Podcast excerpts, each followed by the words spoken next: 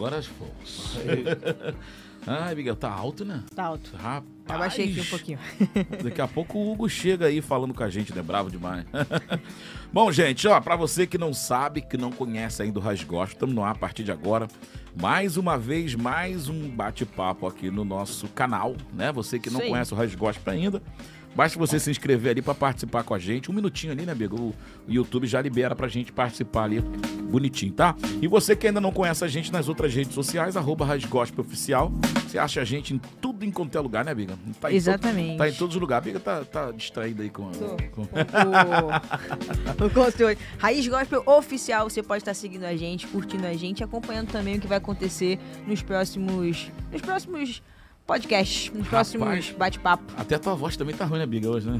Tá altinha, né? Eu tô sentindo. Não, a gente tá sem voz mesmo. Tá? O negócio tá fácil, não. Depois de ontem, né, cara? Sono, tô- é. Dormiu, não? Mais ou menos. Mais ou menos. Bom, gente, ó. Você que não conhece, então, arroba Rádio Gospel Oficial, você encontra todas as redes sociais. Tá? Pra você participar com a gente agora do bate-papo, basta você ir ali no, no, no YouTube ali, se inscrever, né, Biga? Dar aquele inscreva-se ali. E você também, gostou do áudio? Agora conferiu, tá chegando. Tô é. Tô vendo aí. Bom, e você também que não conhece as outras plataformas de streaming de áudio, a gente fica lá no Spotify, mas onde, Biga? No Spotify e na Apple também. É, podcast. No, no aplicativo podcast da Apple também. Exatamente. Todos esses nossos bate-papos que a gente faz aqui, você confere depois lá no aplicativo da Apple. Tá bom, gente? Mais alguma informação, Biga? No Bom, a gente tá ao vivaço hoje, em 15 horas e mais quantos minutos aí? 11 Biga? minutos. 11 minutos, tá? 11 minutos. Ao vivaço mesmo, a gente tá aqui pra bater um papo, porque o pessoal viu a gente ontem lá no evento, achar que a gente tá aqui gravado, não é gravado Não, não. tá ao vivo. ao vivaço. ao vivo. Biga, vamos lá, sem perder tempo, como Sim, diz o pastor, sem, sem mais delongas, vamos lá ó, apresentar o nosso convidado Está hoje. com a gente hoje, o pastor da Assembleia de Deus em Queimados, pastor Osiel Nascimento. Seja bem-vindo, pastor. Muito obrigado pelo convite. Tenho uma satisfação de estar conversando com vocês pessoalmente, já conhecia pelo vídeo. Abigail, descobrindo aqui, ó, que ela é filha de um grande amigo, Jazz. Que maravilha. Teve esse papo aqui em off, né, pastor? É, isso aí, descobri agora, rapaz. Eu não sabia que o Jazz tinha filha bonita, não, galera. Ele não é muito bonito, não, tá vendo? Tadinho. Brincadeira, isso é brincadeira nossa. Na Marinha a gente perde o amigo, mas não perde a, Boa, a pastor. piada. Eu, eu entendo. Eu não posso nem brincar com o pastor Jerry, não, porque ele é meu professor, senão ele me reprova. Ah, tá vendo só? Também é um prazer te conhecer, Rodrigo, Obrigado, pessoalmente. pastor. Prazer é nosso. Parabéns pelo trabalho. Amém, amém. Tá verificando aí que vocês estão caminhando para o primeiro ano, não é isso? Isso. É, honrar aí o pastorzão no primeiro Atendente. podcast. Foi, tô por dentro aí, eu É, tô tá, ligado, o eu tô ligado. Tá, tá ligado mesmo. Paulo Roberto Ramos. De Oliveira, gente aí. muito fina. Deus abençoe. E é sempre um prazer poder falar um pouquinho da, da nossa experiência depois de mais de 20 anos de pastor. A gente tem alguma coisa para contar. E 54 anos bem vivido na presença do Senhor, isso é bom demais. Amém, Bom, glória a amém. Deus, pô. Pastor Zé, que é o homem do rádio também, né, Abigail? Sim, pra quem conhece aí, é, é o Igreja em Casa, né? É Cristo em Casa, Casa. também o Debate Melodia. Também participo de outras rádios abençoadas 93 também. Eu estou lá sempre no culto no lar, também estou no debate também. Sempre que tem a oportunidade de falar de Jesus, a gente está colocando. E, e, pastor, é só tema é, bem assim, bem, bem assim, não é difícil. Pesado. Pesado, né? Só tema... É, o, bom dos debates, vamos colocar aqui da Melodia, onde a gente participa muito com o pastor Paulo. Nós temos um grupo e a gente fala bem, sabe? Um respeitando o outro. E eu sempre falo que os debates hoje em dia, ele tem, vontade, eh, tem a intenção de esclarecer. Isso é muito legal. Você não quer polemizar. Porque causar polêmica é fácil. Você Sim. joga uma coisa, as pessoas começam a discutir e ninguém chega a lugar nenhum. Agora, esclarecer ser simples e profundo, como Jesus sempre foi nas suas mensagens, é muito mais difícil. Então, nesse debate, o Paulo ali, pastor Paulo, o Davi Alberto, Generoso, ele é do Carmo, tem sido uma coisa muito legal e nesse bate-bola com a intenção de esclarecer e não de perturbar mais a mente das pessoas. Pô, que maneiro. Eu tenho visto que os debates hoje também tá sendo mais, mais tranquilo, né? Assim, em relação ao que era antigamente. Era um embate. É, antigamente o pau comia. Eu não vou dizer nomes aqui não, mas eu me lembro de, de uma certa feita aí que alguém chegou com um papelzinho por mim aqui. Ah, pastor, faz isso aqui, faz isso aqui, com a intenção de polemizar. A ideia era essa, a proposta. Isso há muitos anos, já tem um pouquinho de décadas atrás, já vi, participei de rádio aí, que a intenção era, era polemizar. Tanto é que colocavam sempre um assunto e um contra e um a favor. Uhum. Então isso só vai dar problema. Então, quando você tem um assunto, você coloca pessoas para esclarecer aquele assunto e até respeitosamente Verdade. colocar os seus pontos de vista. Então, os debates têm melhorado muito, são verdadeiros debates e não embates. Já teve algum debate, pastor, que ficou sem, sem, sem esclarecimento? É, sem resolver? Tem, uma vez teve um abençoado que até dorme no Senhor, me chamou de. Como é que ele me chamou? De. Ele, ele me xingou de. É aquele cara que é muito otimista. Otimista. Ué, te xingou? Xingou de otimista. É porque não pode falar palavrão, né? Falei, ah. você é o otimista. Caramba, por quê? É porque ele achou que eu, eu tava defendendo, que ele estava falando muito que a que a igreja está muito errada, uhum. que não sei o quê, o povo não quer nada, e não sei o quê. Eu falei, peraí, só se o senhor estiver falando de outra igreja, porque eu não tenho visto isso. Temos problemas, temos situações claro. difíceis, temos irmãos que realmente dá vontade de dar um chutinho na canela, aquela coisa toda. Mas, no geral, peraí, não é, assim, não é bem assim, é. não. Ah, você é um otimista. Pegou fogo então na hora. O clima esquentou, eu, não. Eu comecei a rir. É só isso, tô rindo igual eu tô aqui agora. E depois, meu amigo virou meu amigo pra caramba, eu ria. Tá? Quer dizer que você me xingou de otimista, né, rapaz? Ele é. ria, ele, ele mandou recado pra mim na rádio. Uma pessoa muito boa, sabe, de coração. No dia ficou meio nervoso lá, mas tem muito tempo. Tem mais ou menos uns 15 anos isso. E ah, depois, ah, antes de falecer, antes de dormir no Senhor, que já dormiu ah, no é. Senhor, virou muito meu amigo, sem problema nenhum. Só isso é, foi um fato engraçado, por baixo dos bastidores. É, mas o senhor, eu vejo que o senhor bem, é bem equilibrado lá, né? O senhor gosta sempre de estar ali brincando, isso. fazendo uma, uma, um. Mas tem gente que não, pastor. Tem uns caras lá que gostam. As pessoas falam que eu sou calmo, mas na verdade não é nem, nem questão de ser calmo, não.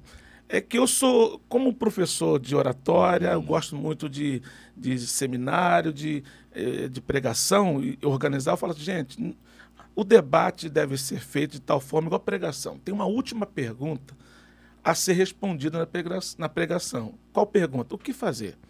Então não adianta eu falar de algo profundo, algo bem complexo e depois não dizer para a pessoa o que fazer. É. Então eu não posso terminar o debate com aquela dúvida no ar eu tenho que dar a última resposta. O que fazer depois de cortar na carne, depois de mostrar o erro, depois de mostrar os pontos positivos, e agora o que fazer? Então, a minha ideia é sempre essa, de colaborar. Eu ouço, por exemplo, quando tem nós quatro ali, hoje em dia são, são apenas três, mais o, mais o, o mediador. Eu vejo que o Paulão está falando, o pastor Paulo, Davi Alberto, eu vejo o generoso, aí o que, que eu faço? Dentro da linha que eles estão falando, eu, eu complemento, respeito aqueles pontos que eu. E a gente vai tiver alguma coisa diferente, o Léo é muito educado, o Léo do Carmo, por exemplo. Teve uma vez que um outro debatedor aí falou uma coisa que não era legal. Quando deu intervalo, o Léo falou assim: ou você corrige, ou nós vamos entrar pegando pesado em você. Que você falou, foi heresia, rapaz. E, e foi, desculpa, eu, realmente. Aí ele mostramos no intervalo que ele estava equivocado. Aí ele pegou, teve humildade, quando voltou, ele ele realmente corrigiu, que realmente tinha errado. Uhum. E a gente não poderia deixar que eles falar, é, o povo, os ouvintes ficassem com aquela má impressão. Isso foi muito interessante. Mas ele consertou, a pessoa muito humilde. Não foi nenhum desses três que eu citei aqui, não, tá? Uhum. É um deputador muito, muito amigo nosso, mas graças a Deus ele se consertou. Isso acontece muito. Caramba, de falar, às vezes se equivocar. De... É, porque realmente ele falou algo como se fosse verdade, provamos na Bíblia que não era. Ele, caramba, vacilei foi humilde. Então, quando voltou, a gente não precisou falar nada. Ele mesmo corrigiu. Entendi. Deu aquela oportunidade, ele corrigiu o que estava falando para poder. É, mas na, na, na, na, internet a galera rola muito papo de que tem que fazer isso no ao vivo para dar like, né? Para dar views e tal. Mas é bacana fazer isso no intervalo. É educadamente, né? É, bacana. É. é. porque a intenção, como são apenas uma hora, só tem uma hora de programa, de que você tem que ter todo o cuidado. Uhum. Eu, eu sempre tenho essa preocupação. É, como eu falei, eu gosto muito de oratória. Eu sempre falo que Jesus é e sempre foi o maior orador de todos os tempos, porque ele era um pregador, como digo era, aqui na Terra. Né? Uhum. Ele pregava simples e profundo. E é muito difícil você ser simples e profundo. É mais fácil é, polemizar, é mais fácil complicar. Aquela mensagem que você acaba de pregar, ao povo fala assim: gente, pregou demais, hein? Mas pregou o quê? Não sei. Mas que pregou demais, pregou. Foi arrebentou. Ele falou um montão de coisa, várias uhum. datas, é, muitos versículos de cor. Ele falou um montão de coisa. O cara é fera. Mas, afinal, o que, que ele falou? Não sei o que ele falou. Mas eu sei que foi bom. Foi legal pra caramba. Então, ele impressionou. Verdade. E Rick Warren sempre fala nas suas, nas, nos seus estudos, ele teve aqui no Brasil uma vez, é, daquela igreja com propósito, fala assim: você quer o que, pregador? Informar ou transformar? Ou outros querem impressionar? Então, qual é a motivação na pregação? Então, Jesus era simples e profundo. Ele até impressionava pela performance. Quem, ninguém falou como esse homem aí, mas era extremamente profundo. Ele não só informou, ele transformou. Uma palavra bem falada, ela pode ser bem informada, mas não causar nenhum tipo de transformação se, não, se a pessoa realmente não entender aquilo, a proposta que foi falada. Então é muito importante, assim como Jesus, a gente ser simples e profundo. Muitas pessoas querem ser muito profundo, acaba sendo raso demais porque complicam a guerra, ninguém entende nada. Então, essa é a minha preocupação, tanto no debate, nas pregações, nos estudos, nas conversas, no bate-papo, de procura ser o mais simples possível, dentro, é claro, de uma clareza, para não ficar superficial. Entendeu? É, é, pô, top. É, porque tem, tem, tem algumas frases de efeito que se você só pensar na frase de efeito, você acaba falando heresia, Sim, né? sim. É o que a gente sempre fala aqui, né? Aquela frase, Jesus quer te fazer feliz. Isso. Então, é- é- a minha preocupação, muitas vezes, é isso mesmo, porque vários pregadores que eu amo e tal, eu fico preocupado porque é, eles têm muita preocupação com a frase de efeito. Eu sei que a frase de efeito, como diz o próprio nome, causa efeito. Então, qual o efeito que você quer, desculpa a redundância, com a, com a frase de efeito? chamar atenção, tudo bem. Você está pregando, coloca uma frase de efeito e chama atenção para o conteúdo. Eu tenho um grande amigo que eu sempre brinco com ele, você prega muito bem, mas cadê o tema da mensagem? Ô pastor, de novo, pastor, não botei o tema, né, pastor? Eu falo assim sempre com ele, olha só, o tema da mensagem é um nome é o nome daquilo que você vai falar. Por exemplo, eu não posso falar assim, eu, hoje eu quero falar sobre Osiel. E falar um monte de coisa que as pessoas. Ué, mas ele tá falando do Rodrigo, não é do Osiel. Quando eu falo Osiel, eu direciono, o tema é este. Então, quando você vai colocar um tema na mensagem, você vai ajudar o ouvinte à compreensão. Então, abençoado, coloca um tema para ajudar na compreensão. Porque a sua performance, o seu argumento, a sua retórica é bonita, então vai impressionar. Mas a pessoa, o que, que ele falou mesmo, hein, gente? O que, que ele falou? Então, coloca um tema, é, distribui a- os seus assuntos numa ideia central para que as pessoas entendam. Isso é comunicação. Porque comunicação é muito mais do que você falar. É realmente ser entendido. Tem que ter esse troca-troca. E pregação, você não pergunta, você entendeu o que eu falei? Não pergunta. Você fala e vai embora. Então tem que Verdade, ter essa né? preocupação. Então eu sou muito dessa, dessa vibe aí, de- essa preocupação. Não de falar bonitinho. Falar realmente de uma forma que as pessoas entendam. É, e, e é bom que o tema ele faz te lembrar do que depois vai chegar em Isso. casa. A primeira coisa que você lembra é o tema, aí depois vai. vai, vai Faz maior falando. sentido, né? E o pastor falou uma- um, um- lance interessante, que a gente sempre bate papo aqui com, com os pastores, aí tem várias visões disso, a gente queria saber do, do senhor ali. Em relação, em relação à a, a, a questão do, do- da teoria coach, né? Porque rola muito disso com aquele pregador coach, né? Sim, sim. O cara vai falando várias frases, vai, vai meio que... né? Distorce a Bíblia. É, o lance do lacrar, né? O cara É. vai lacrando e não rola. Eu, eu mesmo já assisti algumas que no final não sei nem o que o cara falou. Tipo, do, qual era o tema? O que que tava rolando? E essa teoria coach, o que que você acha? O problema é a pessoa não entender a função de cada um. Eu sempre digo que quando os papéis não estão claros, uma equipe, uma sociedade vai para o fracasso. Tem que estar claro cada função. Então o coach tem a sua função. E não é pregação. Não é pastoreio. Esse que é o problema. A palavra coach pode ser traduzida, dedo cocheiro lá, mas treinador.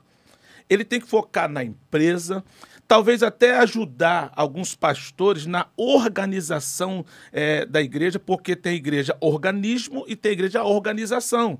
Dá algumas ideias, estratégias. Por exemplo, hoje eu tenho na nossa igreja quase que 10 funcionários.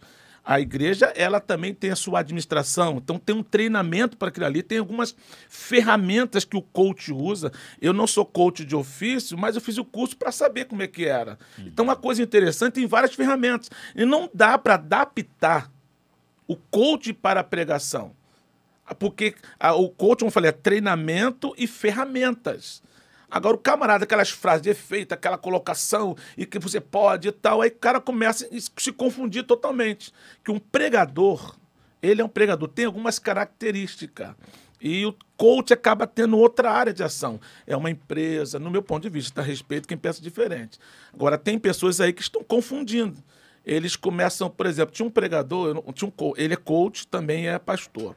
E muito renomado, eu respeito muito ele, não vou nem falar o nome dele aqui, não.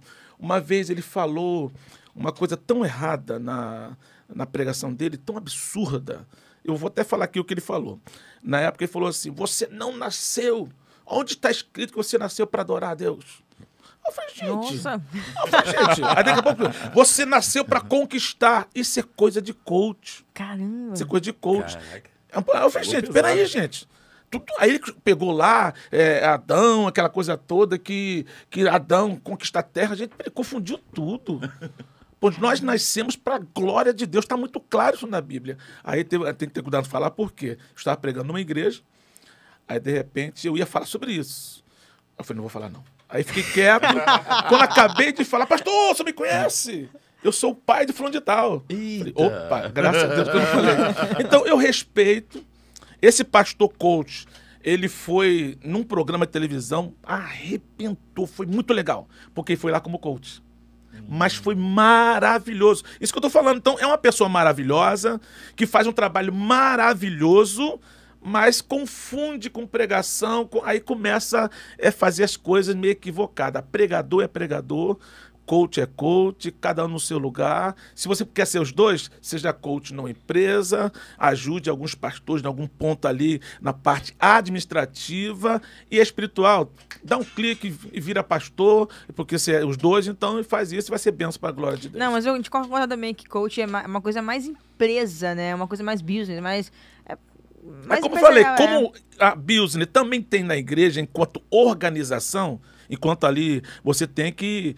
Eu lembro uma vez, para é, dar um, um, exemplo, eu estava administrando uma aula no seminário de liderança eclesiástica. Aí eu falei assim para os alunos: por gentileza, listem para mim 10 itens que existem numa empresa. Aleatoriamente. Uhum. Foram falando lá e fui colocando no quadro. Aí elencamos ali 10 itens que existe em uma empresa. Aí eu falei, número um, existe na igreja? Sim. Dois, sim. Três, sim. Aleatório. Os dez itens também existiam na igreja. Ponto. Então a igreja, em muitos casos, em algumas situações, ela funciona como empresa enquanto organização. Então o coach até cabe ali num treinamento, numa estratégia, numa forma de administrar, alguma coisa dessa natureza, como vai fazer, não sei. Mas muito sutil, é muita empresa. Agora, organismo. Tem muita oração, é teologia, é hermenêutica, e tem que ter muito cuidado com a hermenêutica, com a exegese. Hoje tem essas ondas aí de, de muitas versões. Eu sou a favor das versões que existem, porque tem nos ajudado bastante Aí entra alguns pregadores coach, aí essa que é a visão, não é? esta que é a versão é, mais, é, mais próxima do original. Eles confundem tudo. Eu, falei, eu faço a seguinte pergunta: quem foi que disse que essa versão é melhor do que a outra, é mais próxima do original? Eu falei, quem foi que disse? Foi o vendedor que disse para você. Só pode. Porque não existe, eu vou falar bem claro aqui, não existe uma versão mais próxima do original. Sério? Não existe. Não existe. No meu ponto de vista, não existe. Vou, vou dizer o meu ponto de vista. Vamos lá. Pode ser meio polêmico isso aqui, mas vamos falar. Por quê? Existe uma, uma, um desafio muito grande quando você vai transliterar ou traduzir de um texto no grego, por exemplo, para o português. Vou dizer aleatório, números aqui aleatórios, só para exemplificar. Se você usar 6 mil palavras no grego, você vai usar umas 4 mil no português. A mesmo, o mesmo assunto. Raciocina comigo. Aí eu dou aqui um exemplo. Eu amo o Rodrigo. Eu amo a Abigail. Eu amo a minha esposa. Eu amo a Deus. A minha esposa eu pensei em eros, é, em intimidade, sexual, quando eu falei você, eu fui com a tua cara. O Storage, logo aquele primeiro contato. Nem sabia que era filho do meu amigo. Aí eu usei filho para ele, meu amigo, tal, parceiro. E com Deus eu usei ágape. Ou seja, no português eu usei uma palavra só. No grego eu usei quatro. então, então, quando você vai Maneiro. quando você vai trazer isso para o português, você diminui muito. Então, o que tem acontecido nas versões, isso é muito interessante. Sabe por que eu falo isso? Você vai dizer para mim que a NVI é a mais próxima do original e é a que eu uso, tá? Eu gosto demais. Ela é Entendi. mais contemporânea. Ponto. Aí você vai desprezar João Ferreira de Almeida. Lá nos idos de 1900 não sei quanto lá, o homem fez isso aqui, ó, doou a vida e fez a tradução da corrigida fantástica. Ele morreu sem conseguir é, traduzir toda a Bíblia, ele, ele traduziu todo o Novo Testamento e o Antigo até Ezequiel. Aí morreu, o outro continuou. O homem dedicou. Aí tem na versão dele tem, tem palavras que hoje não se entende.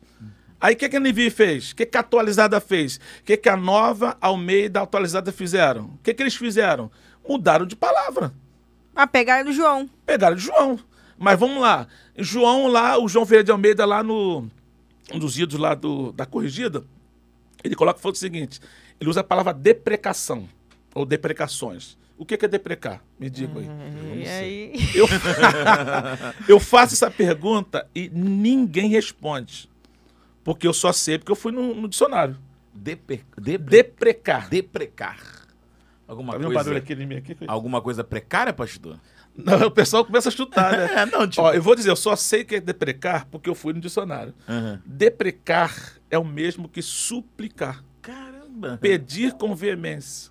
Alguém usa essa palavra hoje em dia? Não é nem acertar, pastor. Não tem... Ninguém. não- Mas na época de João, lá na corrigida, com certeza usavam essa palavra. E até porque essa palavra é muito usada hoje em dia no direito. Juízo deprecatório. É quando você vai pedir algo, suplicar algo ao juiz. Caramba. Ah, é, deprecatório. Entendeu? Atenção. mas não usa no dia a dia. É. Quer ver uma outra coisa que eu dou um exemplo, que eu gosto muito disso, tá? Eu gosto de falar muito sobre isso. Uma senhora, uma irmã, uma missionária, chegou para mim, estava comendo lá na igreja, almoçou lá e tal. Essa comida é muito esquisita. Aí ela falou que estava esquisita e eu sabia o significado de esquisito.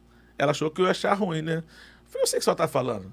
Que para o espanhol, esquisito é delicioso. Aí eu falei assim, achei aquilo interessante. Só que eu fui pro nosso dicionário. Sabe o que significa esquisito no dicionário? Raro, delicioso, maravilhoso, estranho, Sério? fora do Não. comum. Vai lá ver. Que Pode olhar isso? aí. Pode olhar aí. Não pode mais chamar ninguém de esquisito, Ninguém de tá vendo? esquisito. Só que- verdade. Aí, tá vendo? Tá? Raro, precioso, fino. Aí, tá vendo? Só que a palavra, por isso que a semântica, ela estuda a etimologia da palavra e a mudança que ela sofre no transcorrer do, Do do, tempo. do tempo. Você tá muito esquisito, cara. Aí você vai entender o quê? Tô estranho. Feio. Estranho o quê? Feio. Não, por, que, por que eu tô esquisito? Mas é raro. Só que no português brasileiro, esquisito tomou essa conotação diferente.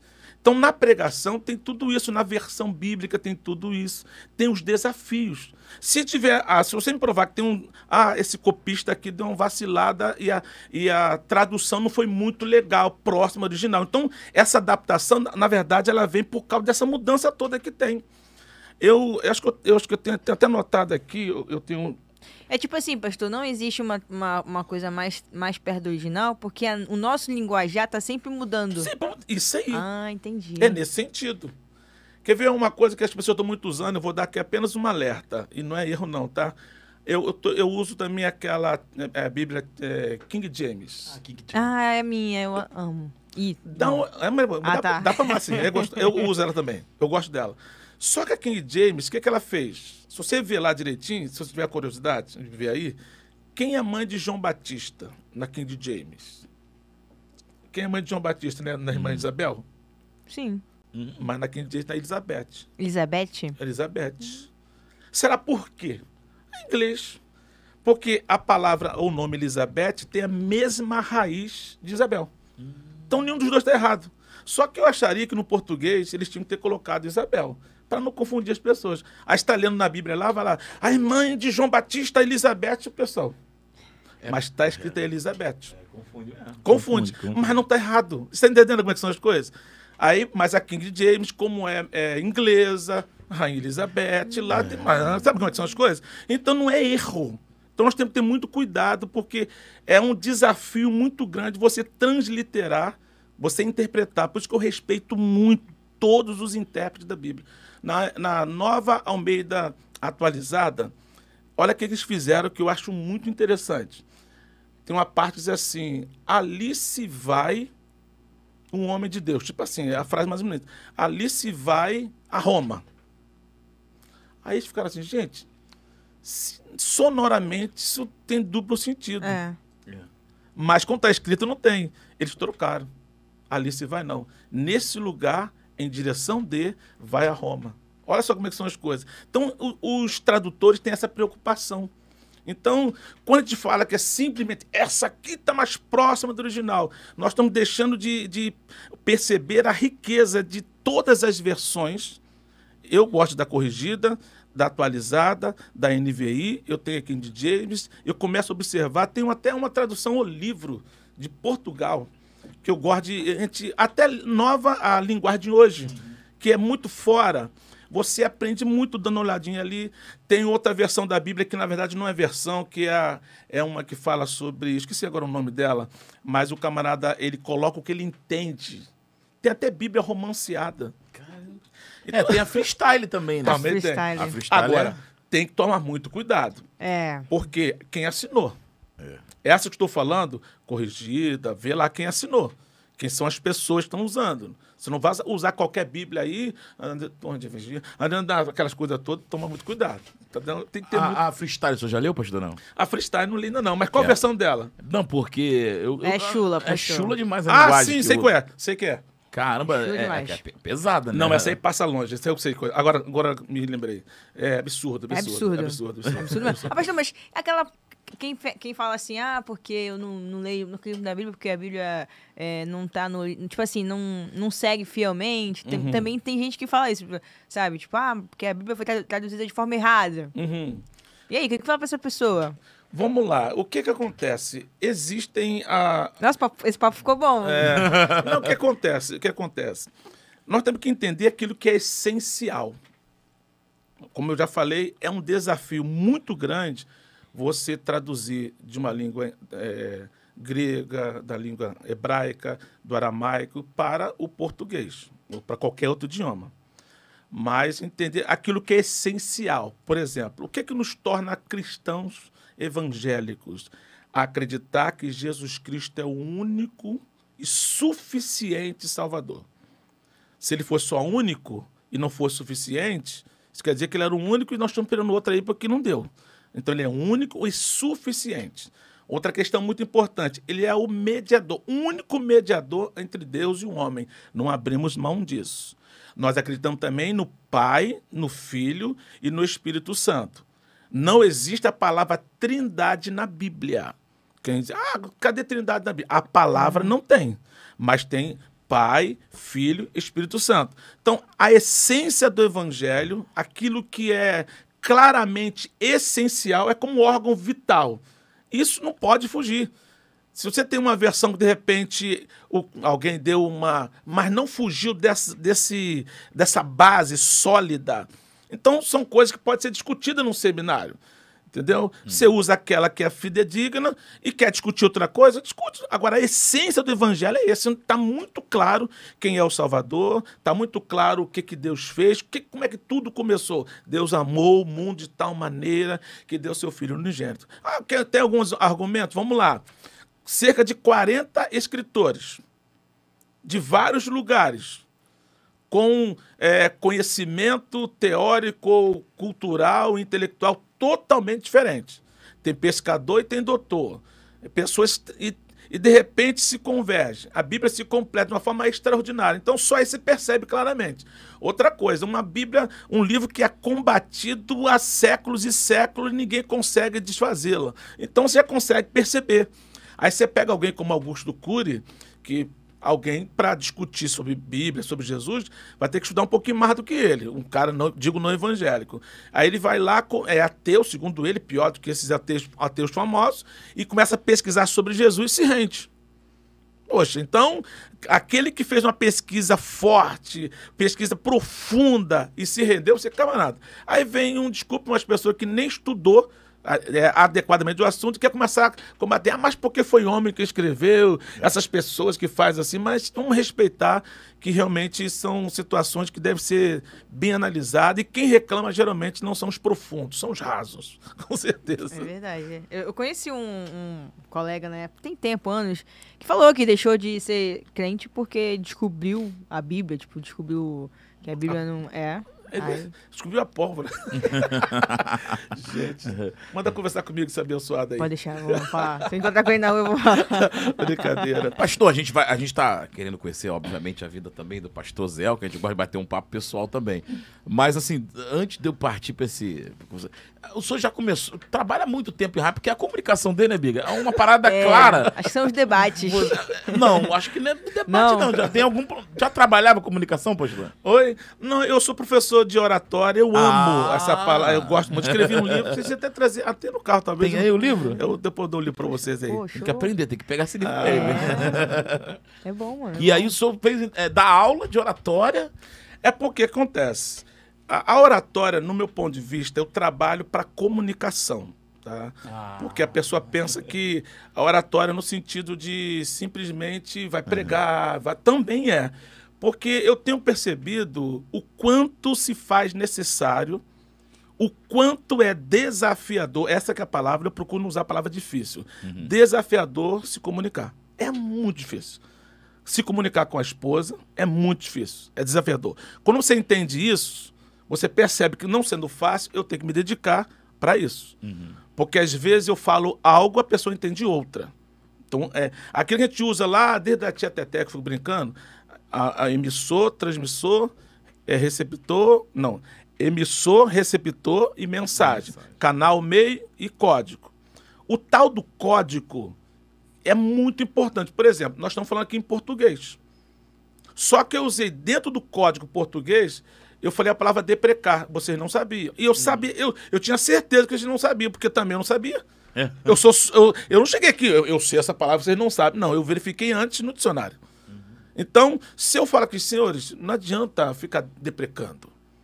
É. Sim, eu, vou... você, eu tô falando português. Você me ofendeu, pastor? não adianta ficar deprecando. Aí você está ali. Por que, que eu não explico? Então, essa é a minha preocupação de, de ser o mais claro possível na comunicação. É. E, e, nesse desafio a gente vai procurando falar um pouquinho daquilo lá. Tal. É, não, a, a, gente tinha um professor que ele falava exatamente o que você falou. É que é, desde que você consiga falar e uma senhora de 90 anos entender, tá perfeita a comunicação. É, é essa vibe aí, né, professor? Com certeza, porque, vamos lá, comunicação. Eu tenho sempre uma definição no bolso que eu gosto de usar essa, essa definição muito séria. Diz assim: comunicação é o processo pelo qual as pessoas se relacionam, transmitindo e recebendo ideias, impressões e imagens. Vamos lá, paulatinamente. É um processo, ponto. Eu já sei que não é só falar. É, é um processo. Eu tenho que obedecer etapas. Eu falo, te ouço, com o ouvido de quem realmente quer ouvir. Porque o mal ouvinte é aquele que fica pensando na resposta enquanto você está falando. Uhum. Então não adianta nada. Depende do, do quem está emitindo e depende de quem está recebendo. Comunicação depende dos dois. Vamos lá, tem que ter querer. Então é um processo pelo qual as pessoas se relacionam. Quem quer se comunicar tem que estar disposto a se relacionar. É o tal de feedback, ouvir o outro. Não, não, não, não, peraí, peraí, peraí, não, não sei o que você vai falar. Não quer se comunicar. Geralmente é assim, não, não, já sei o que você vai falar. Como assim? Eu estava conversando com um político muito falador, gente boa. Aí, falador pra caramba, muito falador mesmo, me fala bem, né? Aí daqui a pouco eu fulano, ele. Eu falei, peraí, para, para, para, para. Eu nem te perguntei ainda. Você já está me respondendo. Rapaz, não sabia que você era tão bom assim. Não, pastor, desculpa, não. Como você me responde sem eu lhe fazer a pergunta? No meio da pergunta você já me respondeu. O que você achou que eu iria falar. É. Mas não era isso que eu ia falar. Então você tem que estar disposto a relacionar. É, Arthur da Távola tem um artigo interessante que fala sobre ou virtude. Ouvir com virtude. Eu quero te ouvir. Então fala que eu vou te ouvir. Aí ouvir tá atento. Ah, entendi. Então você tem que estar disposto a relacionar. Então é o processo pelo qual as pessoas se relacionam, transmitindo e recebendo. Se eu falar apenas, não é comunicação. É. Tem que haver o feedback. Aí, eu- até lembrei de um negócio interessante rapidinho. Deixa eu contar uma história. pode contar. Deixa eu contar uma historinha aqui. A história tá, tá boa Eu tô demais. né? aprendendo aqui. Eu recebi uma. Desculpa. Eu. A minha missionária na Alemanha, uma irmãzinha ligou para mim lá da Alemanha, brasileira, falou assim: Pastor, eu tô aqui com uma alemã. Eu preciso que o senhor ore por ela. Eu falei, Maria Angélica, minha missionária, como eu vou orar por uma alemã se eu não falo alemão e nem você? Não, pastor, mas eu tive uma ideia. Eu falo italiano. Falei, tá bom, Maria. Brincando com ela, tá bom, Maria. Você fala italiano, daí? Não, a Estela, a missionária Estela, ela fala italiano e alemão. Falei, ah, entendi a sua astúcia missionária. Eu orei em português, a missionária Maria Angélica orou em italiano, a missionária Estela orou em alemão e a Margarida, que é alemã, estava entendendo. Glória. Aí quando a, Maria, a- quando a, a alemã falou em alemão, a italiana falou italiano, a brasileira falou para mim em português, eu entendi. Olha a dificuldade. Caramba. Mas encontramos Uma solução. uma solução que foi um código em comum, pelo menos duas pessoas. Então, percebam como a comunicação requer o respeito dos processos e tal. Tem que querer se relacionar. Por isso que é tão. Geralmente as pessoas até se separam por falta de comunicação. Verdade. Por conta de não. Ah, incompatibilidade. Não é de gênios, não, é de comunicação. Porque acaba sendo isso. Então, é muito importante. Eu ainda não falei da minha esposinha, mas eu sou casado há 32 anos. Eita, que. Tem que aprender a comunicar. Até hoje eu estou aprendendo. a me Até co- hoje? É, com certeza, com certeza. Porque a- a- a mulher é muito diferente, rapaz. É, é legal pra caramba, né? Não é verdade? Mul- Mulher é muito legal, né? Mulher esquisita, né? É esquisita. ah, boa, boa, boa, boa. Aprendi, pastor. É, boa, boa, esquisita, rara. é desse jeito. Então a gente aprende, mas se conhece muito, claro. São 38 anos juntos. Benção. Eu comecei a namorar minha esposa, ela tinha de 13 para 14, eu tinha 16 para 17. Hoje já está com 51 para 52, eu 54 para 55. Foi a Então, primeira então, e o. e Primeira e única, se Deus quiser, ela vai falecer com, com 100 e eu com 103. É, para a glória de Deus. Ela vai primeiro então? Não, não, vamos juntos. Eu sou três anos mais três velho. anos mais velho. Ah, tá. Ai, que susto. Eu falo isso, a pessoa não faz a conta, vai primeiro. É, não, não. ué. É porque ela é três anos mais nova. Ela vai com 100, eu vou com 103. Então a gente vai junto. Porque eu não vou deixar minha esposa nem com 100 para ninguém, não. Pastor, vamos partir então pra essa, pra essa história. O senhor é, é- é criado na igreja? Como é que é o esquema? Porque o pastor começou a namorar cedo, né, Bia? É. Ó, graças ao bom Deus, eu, eu sou aquilo, não tem aquele negócio de rato de estúdio. Sim, sim. Eu era rato, então, de igreja, nesse sentido. eu, desde cedo, eu me batizei no dia 7 de dezembro de 1980, com 12 aninhos. E nessa época, foi a época... Desculpa, pastor. Quando? É setembro? 7 de dezembro. Ah, dezembro. Caramba, eu eu nasci, cara. Eu nasci Sete dia de- 15 de julho, em em 80. 80? Então, quando passou, você estava com uns mesinhos, eu estava me batizando. Cara, nasceu um, po- um pouquinho depois de mim, no- mas nasceu em Cristo. Pra? Cristo, é desse jeito, desse jeito. Então, 7 de dezembro de 1980, faz exatamente, vamos fazer agora em dezembro, 43 Não fala não, anos. pastor, Não, cara. 43 anos. Cagou, eu tô meia idade. 43 anos. Então, então, criado na igreja, meu pai é pastor, embora ele seja pastor auxiliar, não, não é pastor de igreja, como hoje, hoje ele é um dos meus pastores auxiliares, que fica ali só me auxiliando, dando apoio com 82 anos de idade. E ah, os meus pais, eu só conheço o meu pai como presbítero, pastor, envolvidaço. Minha avó, já dorme no Senhor, sempre me levou para a igreja, sabe? Independente de eu querer ou não, ela dizia, ah, você vai, né? Eu vou, vó. É aquela coisa assim, eu vou. Ela nem obrigava, não. É só falar comigo, eu respeitava tanto ela. Zé, você vai para a igreja, né? Falei, vou, vó. Com certeza. Aí eu me lembro, eu sempre falo que meus pais me carregavam para a igreja, desde pequeno, por livre espontânea pressão. Mas teve um dia que soltaram a minha mão. Não é que eu gostei? Fiquei por lá mesmo? Então, graças a bom Deus, espero que continue assim. E desde então eu nunca me desviei, graças a bom Deus. Tenho procurado ter uma vida eh, dentro da, da vontade do Senhor, né? Como diz a- o hino da harpa cristã, 212, os guerreiros, Sim, que diz que a igreja marcha impoluta. Outra, outra palavra. O que, que significa, pastor impoluta. Impoluta também? Sabe o que é impoluta? Não. Sem mancha. Sem. Quem vai imaginar que é É, isso? não tem como. Eu que sou militar da ativa, da, da reserva, eu pensava que impoluta é o quê? Marcha impoluta, com garbo, né? Com, com- não, é sem mancha. Sem Sem, é sem mancha. Então, marcha. imp- Então eu procuro ficar sem mancha, para a glória de Deus. Tenho conseguido aí, espero em Deus que continue assim. Casado há 32 anos, com três filhos lindos, abençoados.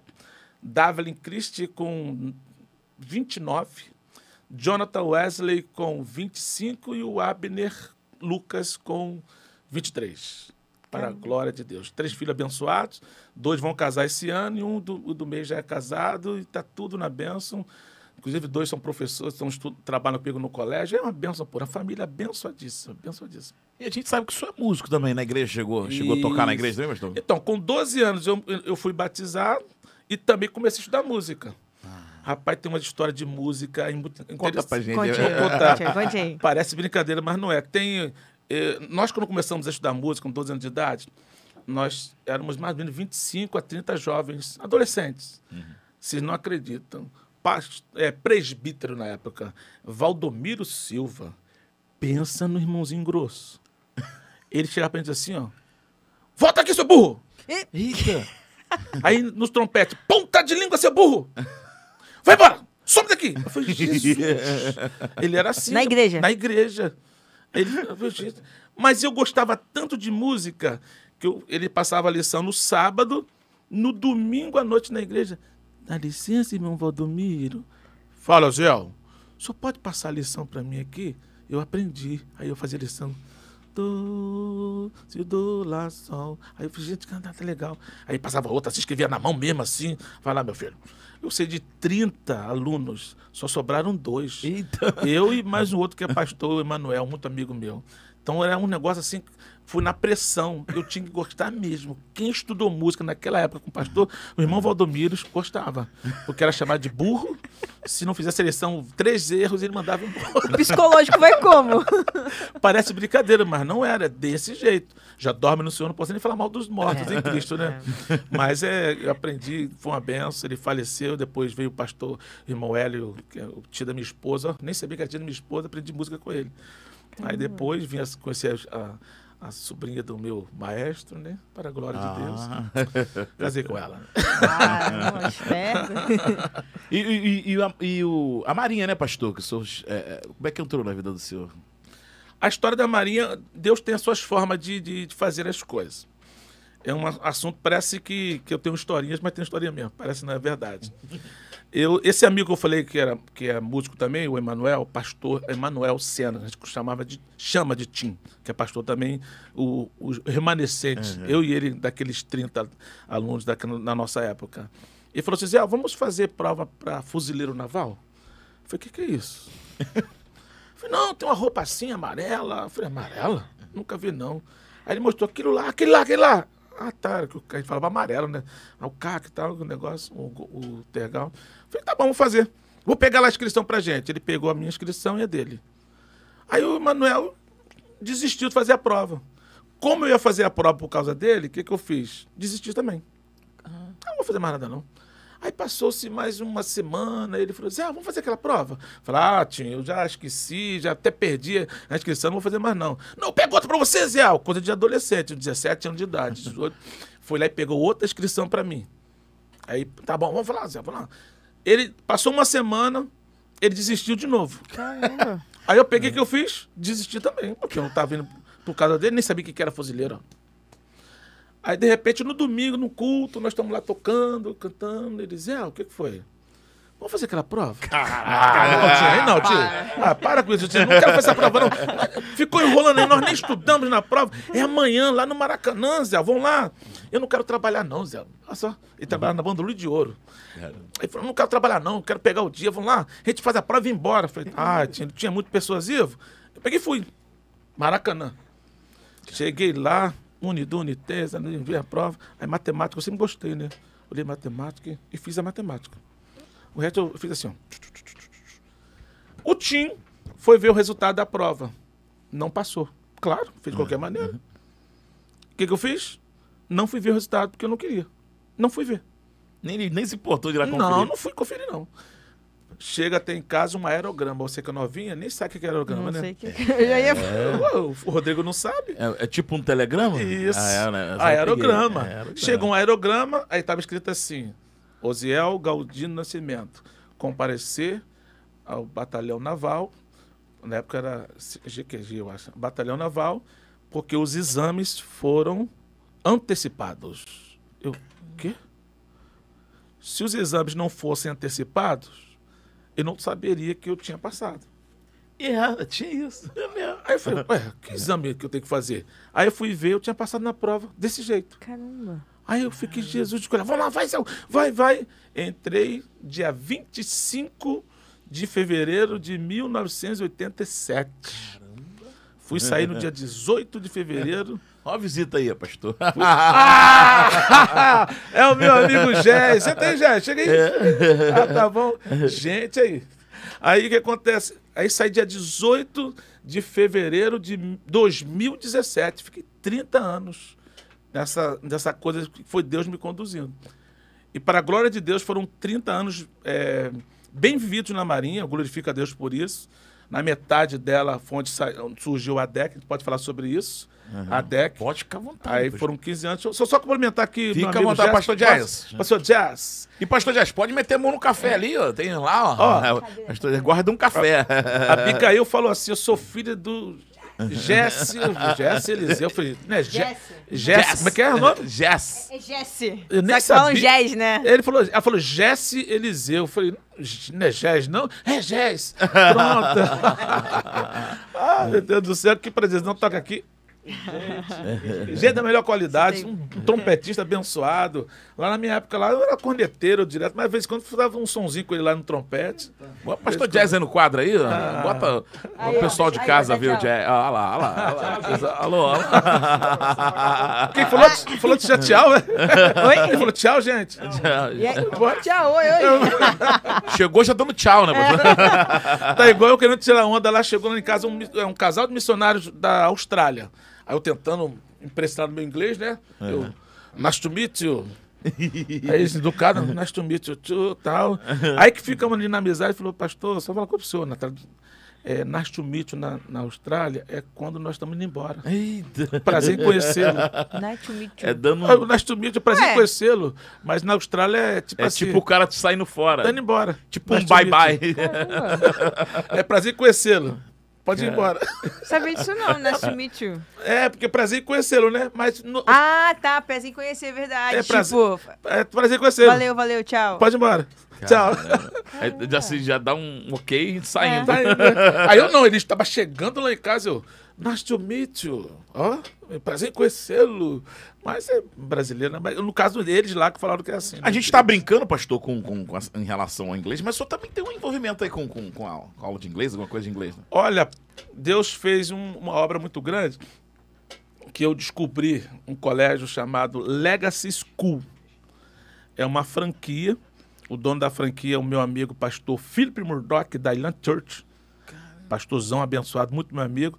Ele abriu uma franquia. Aí nós compramos uma franquia e a Legacy tem uma proposta extraordinária. A proposta é, um, é uma escola confessional cristã, né, confessional cristã, com imers intercultural, com imersão no inglês e tem parcerias com a DBU, né, que é a Dallas University Baptist, lá, e também a Oral Roberts. E tem todo um projeto aí extraordinário. Vai começar agora no Recreio uma faculdade Legacy também com esse mesmo sistema.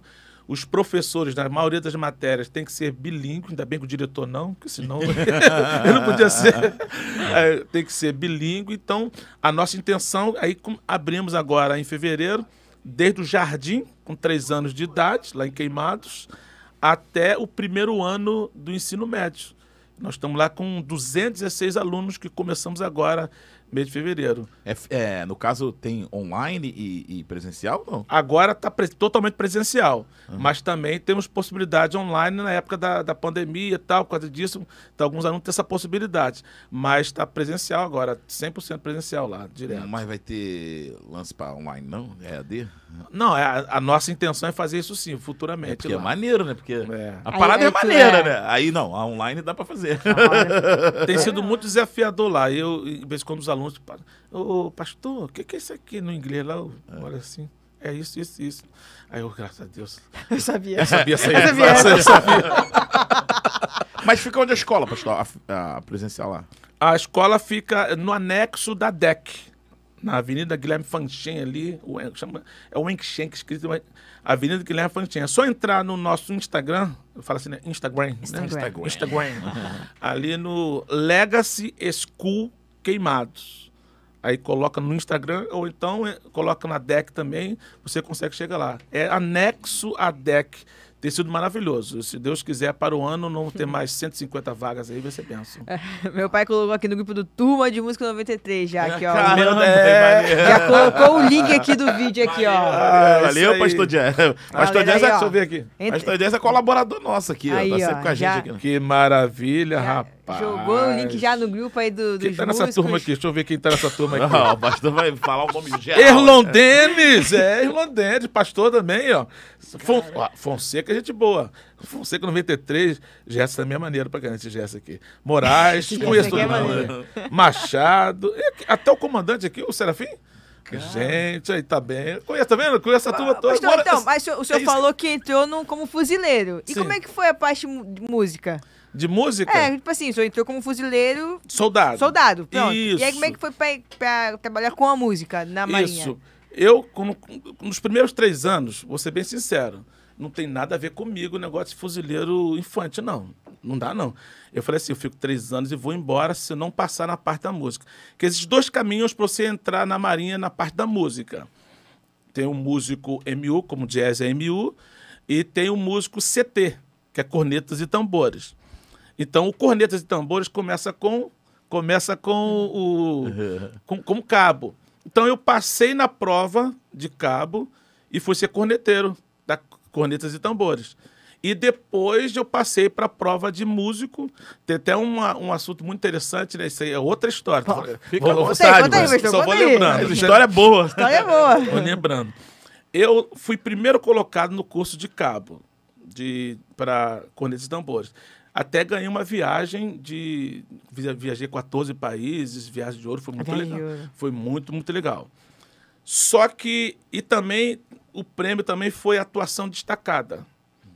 A atuação destacada é o seguinte: atuação destacada, a pessoa só faz 50%, na minha época, só fazia 50% da prova e tinha que tirar só 5%. Hoje não faz prova direto quem é atuação destacada. No meu caso, eu tinha que fazer metade da prova e tirar 5. Incrível que pareça, eu não consegui passar. Eu talvez seja o único reprovado nessa situação, na Marinha toda, de, de de atuação destacada. Único reprovado. Isso me fez ficar muito triste, não tem noção. Falei, meu Deus do céu, e agora? Eu peguei, chorei muito, me lembro na, na época, eu estava dentro do navio quando fiz a prova, eu me lembro que um irmão falou para mim assim, Senhor, responde para o Zé, por que está passando por isso? Eu só chorava, aí eu vi dois versículos na minha mente. O que vir virá, não tardará. Outro versículo, tudo coopera para o bem daquele que ama a Deus. Aí eu falei, tá bom. Cheguei no Brasil, fui para a banda marcial, que eu sou corneteiro, corneta de tambor, fui para a banda marcial, e pouco tempo eles me mandaram para o CIASC. O que, que tem de forte nisso? Para eu ficar exatamente onde todo mundo da minha turma passou cursando passagento e eu não. Foi outra prova. No dia que eu, eu cursei com o GES, em 93, mas eu teria que cursar em 92. No dia que, que eu teria que me formar sargento em 92, como eu não passei na prova, eu estava como corneteiro com todo mundo atrás de mim que passou na prova se formando. Caramba. Foi muito forte. Quando eu estava na oração na minha, minha sogra, a minha esposa teve uma revelação. Ela falou assim: Ô Zé, Deus me mostrava dois papéis. E nos dois estava escrito assim, aprovado. Você não está fazendo duas provas? Eu falei, tô. Estou fazendo a prova de sargento cornetas e tambores. Estou fazendo a prova trompete, que é um músico da turma do jazz. Eu falei, você vai passar nas duas provas. Fiz as duas provas. Uma eu passei em terceiro lugar, que era para corneta e tambores, e tinham nove vagas. Então fiquei dentro. E depois passei também para músico trompete. Me lembro como fosse hoje. Chegou uma, uma sargenta chamada Dona Paula com um papel na mão assim. Os dois aprovados. Olha a revelação aí. Prosiel, você vai cursar qual curso? Eu falei, vou cursar corneta e tambores. Ó, você vai sair de férias. Se você errar aqui no pedido, eu vou te excluir do outro curso. Eu falei, pode me tirar do curso de música, eu vou, do músico, eu vou cursar corneta e tambores. Quando ela saiu, me chega o Neves, pastor também. Zé, Zé, Zé, o que foi, Neves? Eu soube que você passou na prova de MU. E você tá, vai dispensar qual, Zé? Eu vou dispensar de MU. Eu tô na reserva, eu entro no teu lugar. Eu falei, Jesus, meu amado, meu amigo, pode entrar. Ele era cabo cursando e cursou no meu lugar. Na época, eu, falei, eu vou cursar e ficou no meu lugar. Eu falei, gente. Então as coisas foram acontecendo. Então, são experiências que eu tenho com Deus e se eu não tivesse passado, se eu tivesse passado lá no navio, na primeira prova, eu não tinha nem conhecido o Géis aí. É. Perdi coisa pra caramba aí. Tá vendo? Você tá entendendo? Então, realmente, a nossa vida, como o versículo diz, tudo coopera. Eu acredito para você que está nos ouvindo agora, por exemplo, até aquilo que não era para acontecer, não era para ter feito isso, eu vacilei. Não era. Mas já que aconteceu, vamos tirar uma lição disso. Vamos aprender para não errar novamente vamos estar mais atento, porque tudo acaba cooperando, entendendo que Deus ele sabe tudo que há de vir virá. Se a nossa vida ela está nas mãos do Senhor, com certeza ele vai estar endireitando os nossos passos. Então, eu entrei na Marinha assim, teve essas experiências é, milagrosamente. Foi por isso que eu não pedi baixa quando eu abri uma filial de Jardim Alvorada, que é a DEC lá em Queimados. Que a vontade era pedir baixa, sair. Porque com 15 anos de marinha, eu comecei a pastorear uma igreja. E marinha e igreja é algo assim desafiador. E Deus sabe como eu consegui. Então, é, consegui porque foi milagre de Deus mesmo.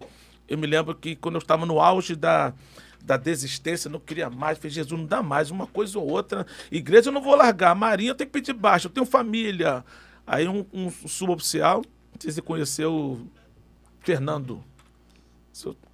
O Fernando lá, o período dele é vovó Mafalda. o pessoal que está comigo aqui vai, vai saber.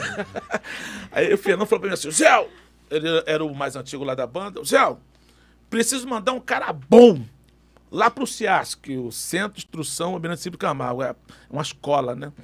Aí eu falei assim: ou você, ele falou, ou você ou Edmilson.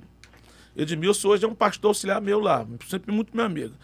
Eu falei com ele assim: ô Sub Fernando o Edmilson não quer ir. Eu também não quero. Marinho é o seguinte, vai o mais, mais moderno. Ele é mais antigo, quem vai sou eu. Simples assim. Ele não quer eu não quero. Ele é mais antigo, sou mais moderno, quem vai sou eu. Eu fui para o CIASC. Foi a melhor coisa que aconteceu na minha vida. Eu não sabia. Então foram 10 anos onde eu estudei oratória, dei aula de oratória, aula de liderança. Tudo que eu usava na Marinha, eu aplicava na igreja. Hum, e melhor do que a banda, a banda tinha muito tempo vago, assim, em termos de licença. Mas a, a banda não tinha agenda, você não podia fazer agenda. Saia é. sábado, domingo, feriado e tal. Ficava em casa, ficava em casa terça, quarta, quinta. Aí ficava trabalhando sábado, domingo. Então não tinha como. E nesse quartel, escola, eu aprendi muita coisa, escrevi até livro, né? E, e comecei a aplicar na igreja. Então vê como é que tudo coopera. Então isso eu fico brigando com Deus. Não, não quero ir para aquele lugar. Eu não queria, mas não sabia que queria. Tem esse negócio, né? Você não quer até descobrir que queria. Que Deus força você, você acaba querendo. Mas não, eu queria mesmo. Eu sempre brinco com meu filho Abner, que é uma preciosidade para mim. Ele é o terceiro. Eu pedi a Deus uma menina e veio uma menina. Pedi a Deus um menino e veio um menino. Casal, eu falei, não quero mais ninguém. Mas veio o Abner, que eu não queria.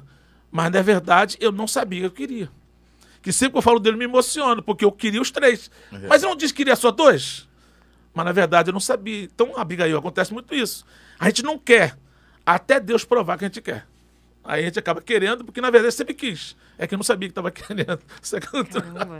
É mais ou menos assim. E o que, que tinha nessa água lá da turma de, de 93 lá, pastor, que geral virou pastor? Ah, Rapaz, era alguma coisa que vocês... Rapaz, isso é uma coisa assim fantástica, né? É Graças a Deus. todo mundo, todo mundo que eu ouço falar da turma de 93 do pastor, do pastor Jazz é pastor, cara, virou pastor. Eu me lembro que na época, infelizmente, na, na- os mais antigos que a gente, tinha uma expressão muito lá, lá na Marinha, na banda, dizendo assim, você é crente de Marinha. Tinha os pessoal dando um mau testemunho, sabe? Crente de de É, crente de Marinha é o camarada que não dá bom testemunho, crente roda de ferro é aquele que não era crente, daqui a pouco entrou, crente de escola, igual eu assim, nasceu na igreja, tem um negócio assim, tem umas expressões assim lá. Mas a gente fez muito que a gente chama de, de se unir e começar a falar muito de igreja, sabe? De dar bom testemunho. Eu me lembro que na minha época lá de, na banda marcial, eu falava sempre assim, gente, qual é o molho de hoje?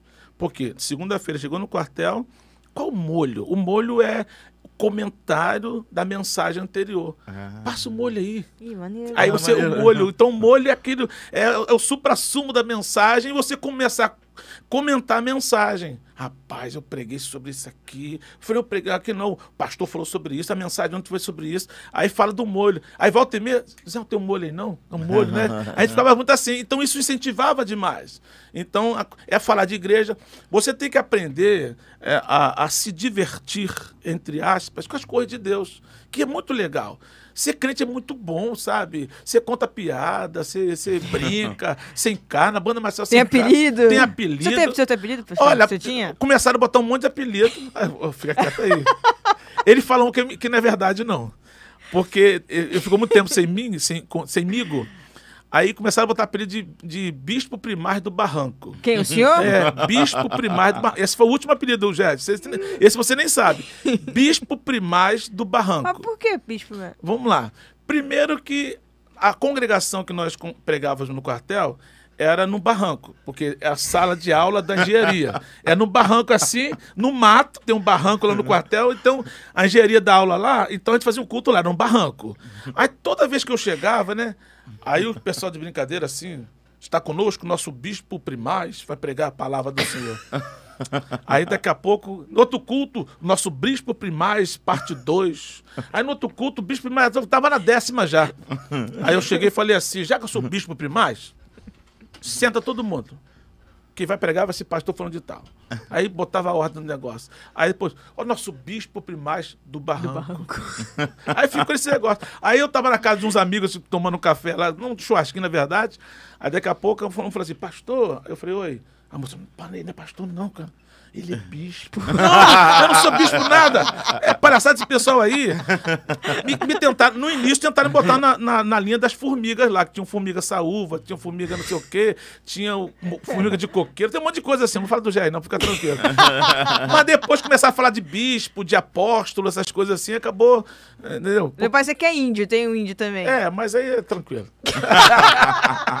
é que, na verdade, eles são, eles são terríveis. Tem alguns apelidos que ficam mesmo. Sério? Tem. É maldoso? É, não é porque, na verdade, parece mesmo, cara. Uma vez falaram pra mim assim, o Jé deve conhecer ele. O frango de borracha tá bem aí. aí eu falei assim, que é frango de borracha? Não conheço não. Dá uma olhada, Ziel. Quando eu fui ver um sargento lá novinho assim, meio assim, branco pra caramba e anda meio assim, com a mão meio assim, aquele, branco, aquele frango de borracha que fica meio assim. Eu falei, Jesus amado. Então o pessoal é terrível. Mas, mas uma, uma das coisas que a gente fazia, por exemplo, o Jazz sabe disso. A gente encarnava entre nós mesmos. Não podia dar muita corda. Uma vez eu lembro do Mug, falar isso porque é uma coisa boa. O Mug, um grande amigo, ele fez uma brincadeira pesada comigo quando cheguei. Eu só olhei pra ele assim. ó. Ele, ô Zé, você é evangélico? Eu falei, sou. Nunca mais eu brinco com você assim. Ele nunca mais brincou. Então a gente brincava muito entre nós, tem que ter esse cuidado. Eu não posso ficar dando muita corda. Eu me lembro de um colega meu que eu. Eu posso falar o nome dele aqui porque a gente é boa pra caramba. Olha o apelido dele. Xirra. Pensa. Xirra? É, meu amigo, por exemplo, Luiz Carlos. Aí eu falei, ele fez uma brincadeira pesada comigo também, que crente não brinca. E eles brincam normalmente. Aí eu falei, Luiz Carlos, para com isso. Aí eu peguei lá o Luiz Carlos, olha só, se você não parar, eu vou te dar uma cadeia. Eu não- Ele era mais antigo que eu, eu teria que pedir permissão para representar essas coisas. Mas falei, falei assim, vou te dar uma cadeia. Aí ele, muito brincalhão, ele veio atrás de mim assim, pastor, pastor, falei, fala, você vai me prender mesmo? e rindo, né? Aí parou de brincar comigo assim. Mas é meu amigo pra caramba. Me respeita muito. Então eu tinha essa. essa, essa a Marinha tem esse negócio. Você brinca, mas aí por conta dessa brincadeira só entre a gente, você perguntou muito bem. Então a gente acabou firmando na igreja, sem, sem eh, misturar com as pessoas, que o ambiente é muito difícil. E acabou que Deus começou a chamar para pastoreia. Por quê? O músico. No caso deles, com o Gés, o Erlondense que foi falado aqui, o Neves também, eles são destacados para muitos lugares. Eu só fiquei no Rio de Janeiro. Então, quando você vai sendo destacado, as igrejas precisam muito de obreiros. Então, você acaba se envolvendo muito, muito, muito. E por conta disso, Isso é você já, já foi em outras igrejas lá, né? Essas igrejas, e acaba se envolvendo, Envolvendo. tomando responsabilidade. E geralmente tem um músico lá que está saindo. Outro está chegando, assume o lugar dele. Então acaba se envolvendo bem nessa área aí. Entendeu? Caramba, maneiro. Então, 93 está explicado. Tá explicado.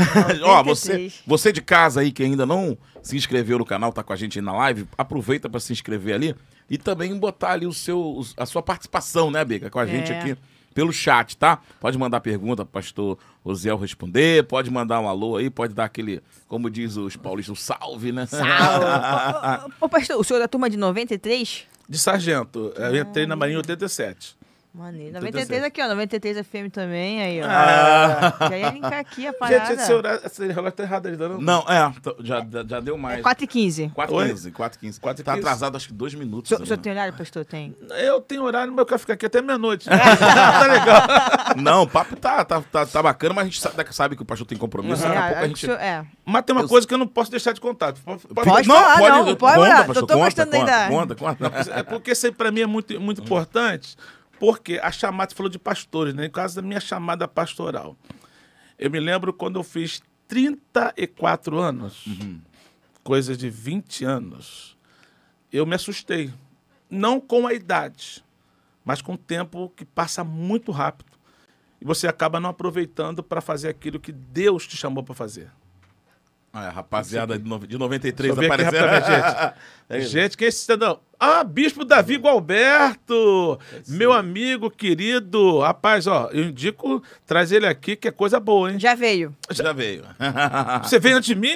Bicho Davi Goberto já veio. Ele, ele contou, eu não vi na internet ele, não. Tá, tá no nosso canal. É depois- que a gente também tá, já tá em 80 e poucos É. vídeos. Ah, né? tá, não tem dá, lá não. Dá pro Não, tá lá sim. Tá lá, eu tá não lá. vi, não. Depois Tá eu lá. vou. Porque eu tava fazendo depois dever de casa, eu olhei lá os negócios. eu. Não, porque são muitos vídeos, eu entendo. Não dá É. pra ver assim. Não, mas o bicho Mas veio. tem muito vídeo bacana lá. Ele, rapaz, esse, esse camarada Top. Fez chorar, cara. Porque eu me lembro do, como fosse hoje o, a, a, a menina lá, a secretária, dando a notícia que estava chegando em casa. Uma emoção, porque ele ficou 18 dias entubado, faz Foi. memória. Foi, ele contou Covid. aqui. Então, fora do comum. Contou, contou e é né? muito amigo, pessoa querida demais. Eu, eu tenho um privilégio de pregar sempre lá no concílio dele, lá na igreja que ele é bispo. Pelo amor de Deus, cara fantástico mesmo. Mas vamos aqui.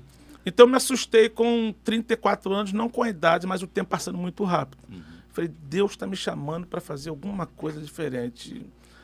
Aí eu era pastor aqui na Jardim Alvorada, em Nova Iguaçu. Eu fiquei pensando assim, acho que Deus quer, não sei. Fiquei quieto. Nisso, eu fui para dentro de casa e liguei o rádio. Você não sabe o que é microsystem, não? Mas, é- mas era um micro, micro, microsystem. É um rádio. É um rádio assim, com, com toca disco, com toca CD e tal. É o 3 em 1. 3 em 1, sim, lá, tá, tá, É. tá lá. Aí, quem tava cantando? Ana Paula Valadão, Quando Deus Escolhe Alguém. Aí ela começou, quando Deus escolhe alguém, Ele mesmo faz o que determinou no seu coração. Capacita o chamado, fortalece os seus braços, pois a obra é dele não falhará. Quando Deus escolhe alguém, aí essa parte que me pegou, bom é obedecer. Custe o que custar é sempre o melhor. Verdade. Ele cumpre a palavra e diz boa e agradável. Perfeita é a vontade do Senhor. Eu já estava no chão chorando já. Deus te criou para triunfar, te escolheu para reinar, te fez como herdeiro que Jesus conquistou, te fez um sonhador com, com um propósito e uma visão. E nada vai frustrar os planos do Senhor. Você é um vencedor. Já estava chorando. Levantei dali, na primeira oportunidade, fui conversar com o meu pastor presidente. Pastor Paulo César Moreira da Costa. Não é o Paulo Ramos, não. Paulo Roberto Ramos, não. Todo Paulo César é gente boa. Paulo César Moreira da Costa, que já dorme no Senhor. Eu falei, pastor, Deus está me chamando para abrir uma filial lá em Queimados, a DEC. Ele falou, não era DEC ainda não. Ele falou assim, Zé, você pode abrir, mas eu não lhe dou a emancipação. Aí o pastor Paulo César, uma pessoa muito boa, falei, pastor, eu sei que o senhor é um homem de Deus. E eu procuro ser. Eu abro um, um aspa aqui. Nunca diga que você é um homem de Deus ou uma mulher de Deus. Deve ser reconhecido. Alguém que tem que olhar para você e dizer assim: você é um homem de Deus. Como diz a Sulamita, né? Lá vai o homem de Deus. Isso é reconhecimento. Bater no peito e dizer que é homem de Deus é prepotência. Eu sou homem de Deus. O único que falou isso, mas não falou dizendo que era, foi Eliseu. Não é seu pai, não. O profeta. Se eu sou homem de Deus, como vocês estão falando, desça fogo do céu, consuma vocês seus 50. Quem disse foram as pessoas. Se eu sou, tá entendendo? Então, ah, sim, sim. se é, eu sou, sim. desça. Então, eu, eu não propago, eu sou homem de Deus, eu procuro ser. E que sejamos reconhecidos como homem e mulher de Deus. Então, esse é o ponto é, muito importante que deve ser frisado. Falei, pastor, o senhor é um homem de Deus e eu procuro ser. Então, o senhor não se preocupe em não me dar emancipação um dia, eu não, eu não me preocupo em pedir, porque se Deus mandar, o senhor me dá, o senhor vai me dar. E se Deus falar comigo, vai ficar o tempo todo como congregação, eu vou ficar. Então, tá tranquilo. Mas aí começou a DEC. Entrei para minha esposa, com, com toda a concordância da minha esposa, que sempre me apoiou. Nós chegamos na nossa sala, viramos o nosso REC e começamos a pregar. Fizemos no nosso quarto, olha que loucura, fizemos no nosso quarto a kits e começamos a pregar. Sem nada, esse instrumento, tinha um, um, violão velhinho lá de 20 reais que eu tocava e começamos a pregar. Uma alma, duas almas, três almas, quatro meses tinha 30, 40 pessoas, Fomos, alugamos um espaço, cabia 150, tinha 200, não podia ficar mais. Fomos para outro lugar, cabia 250, fizemos uma obra, dois cultos, tinha 450, 500 pessoas. Caramba. E agora fizemos uma, uma igreja, que é o nosso templo, que cabe 1.200, 1.300 pessoas lá. Então, é, são histórias que acontecem porque foi Deus quem determinou. Foi Deus quem falou. Então, quando Deus fala, as coisas acontecem e é extremo. Então, essa história, eu, eu tenho essa, esse respeito com essa história com a Ana Paula Valadão, porque ela foi usada aquele dia e eu posso contar uma coisa que. Eu quero falar publicamente aqui sobre a Ana Paula Valadão, porque às vezes as pessoas são meio injustas e fazer alguns comentários. Eu me lembro que ela foi cantar lá em Queimados, uhum. eu nunca conversei com ela mais que duas palavras. Alguém falou assim: Pastor, vem aqui orar pela Ana Paula Valadão, que ela vai cantar agora no evento aqui na praça pública e tal.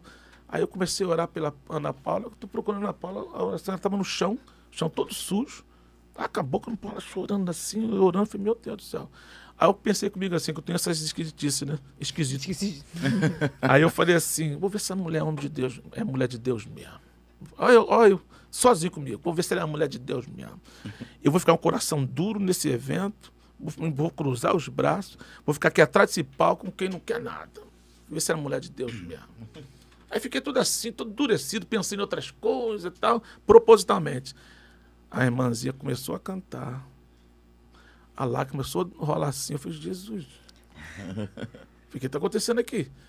Eu falei, caramba, depois daquele dia eu falei, Jesus. Aí eu passei a orar mais pela Ana Paula Valadão.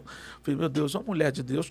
Tem erros com todo mundo. Eu falo isso porque as pessoas malham muito. As pessoas Sim, é. expostas. ah, que ela fez um negócio assim. Gente, pelo amor de Deus. Pelo amor de Deus, então vamos orar para que Deus possa continuar abençoando e respeito muito o ministério dela. E ela nem sabe que ela foi extremamente usada por Deus em setembro de 2001 para nascer a nossa igreja ali. Ela foi um dos instrumentos de Deus.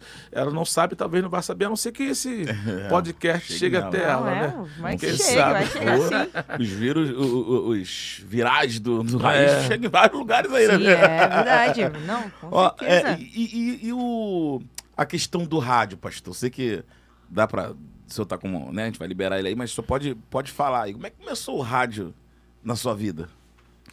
Olha, foi uma coisa assim meio interessante. O pastor Eliel do Carmo, deixa eu ver se não me falha a memória. Ah, não, é, foi antes disso. Uhum. Com aquela onda que teve antigamente aí de rádio comunitária, Lembro. a rádio comunitária séria era aquela que você tinha uma rádio e ela tinha pouco alcance só ali na comunidade.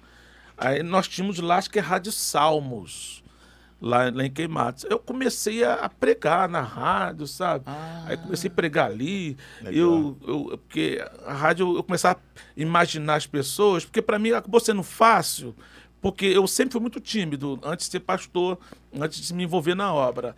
E eu ficava pensando muito na pregação, eu pregava no pensamento, imaginando que as pessoas estavam me ouvindo. Então, pregava no pensamento, pregar, pregar, pregar. Então, a rádio eu comecei a fazer assim. Eu imaginava um monte de gente lá, eu tô falando e tô com vibração, as pessoas gostavam, porque eu não tinha essa, essa a, a pegada de que na rádio é tudo frio, não. Para mim, é- tem um monte de gente aqui me ouvindo, então sempre fui assim. Tanto é que eu não tive dificuldade. A tristeza na pandemia foi ver a igreja vazia. Mas pregar para o público na internet, para mim é tranquilo, porque eu imagino. Porque você começa a ter testemunhos do tipo: eu parei numa. numa, numa num posto de gasolina, olha a minha historinha de novo. Parei no posto de gasolina, aí me para uma moto do meu lado. Tipo, perdeu, né? Tipo, perdeu, né? Aí eu falei assim, não, mas aqui não vai me assaltar aqui porque tá meio movimentado, mas não tem esse negócio pra isso, né? Aí o camarada me tira devagarzinho assim um capacete. A paz do senhor, pastor. Eita. Eu, paz do senhor, meu irmão. Aí ele olhou pra mim assim, o senhor não me conhece.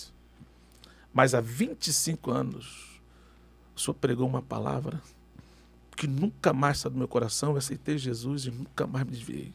25 anos. Eu falei, meu Deus do céu. Aí imaginem o trabalho que vocês fazem no podcast, uma palavra, um convidado. Você não vai saber quem foi que recebeu ou não. Eu, eu fiquei sabendo por acaso desse 25 anos depois. Agora, quantas pessoas não já foram impactados? Aonde pode chegar? Uma pessoa que quer, de repente, tirar a própria vida, mas eu vou ligar aqui, esse negócio, viu? Ih, aquele, moreninho lá, o Rodrigo, né? Botar lá. Barbudinho, Barbudinho, gordinho. tal. Aí, Abigail, Abigail, nome diferente. Ah, não! É, aquela s- mulher benção. casou com o Davi, depois Davi é esperto, né? O Abigail, tá, cagou direitinho lá. Falei, negão, tem um negócio, um negão engraçado. Eu- eu- eu- esse negócio de racismo tá muito, tá muito chato, né? Teve um negão que ficou revoltado, cara, porque chamaram ele de negão.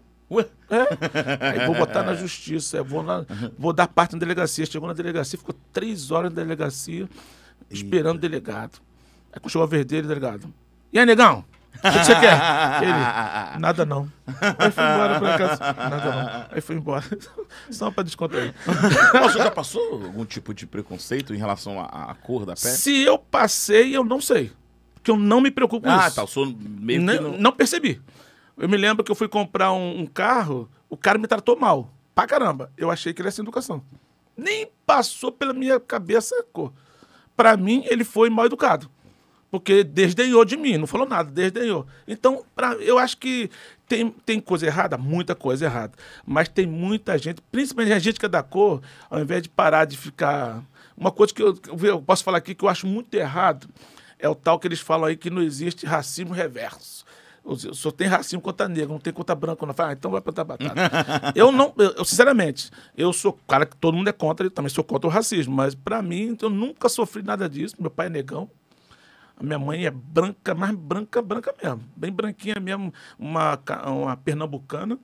E meu pai é negão, mineiro, negão mesmo. Sou carioca, pastor? Eu nasci em Queimados. Ah. Eu, sou da, eu sou da grande metrópole de Queimados. Top. Da Baixada ali. Baixada é uma metrópole ali. então, eu sou carioca do, da Clara, né? Da, da Jamba. passo ali do do- meio. Mas você mora lá até hoje, não, pastor? Hoje eu tô, mudou. eu tô morando na Barra, mas eu, na verdade, eu sempre morei em Queimados. Tá lá na igreja também, tá Então, lá no trabalho, fico tá muito tudo em lá. Queimados É. lá. Fico muito em Queimados direto. Cara, não- Biga, não. antes Eu do pastor vou- terminar, vai, vai dar sua opinião sobre, Não, eu sobre vou isso. outra- puxar outro assunto. Não, porque eu, eu vi que você ficou. Que a gente tem esse debate aqui, pastor, internamente, direto, né? Ah. Mas em off, sobre co- questão de, da cor da Ah, pele sim, e tal. sim, sim, sim, sim. E a gente sempre tem esse desembate aqui também, que eu falo a mesma coisa pra ela e ela não aceita. Não, mas tem que. Né? Fala Não, aí, dá é- opinião. Ah, vai. Não, velho, que Fala pro pastor. Falando. Não, porque eu falo igual o pastor fala. Eu pensei Não, que você porque- ia, me, ia Não, rebater é o pastor porque, igual assim, você me rebatia. Não, é, ó, uma coisa que a gente Ah. sempre fala é que a, a gente sempre. se- A gente não pode julgar a dor do outro. Sim, sim. Né? Por exemplo, o senhor não se dói com isso. Mas tem gente que se dói, Sim, né? E aí, compreendo. e aí como Eu é que só gente- acho que o debate está errado. Só isso. Só precisa ser mais honesto.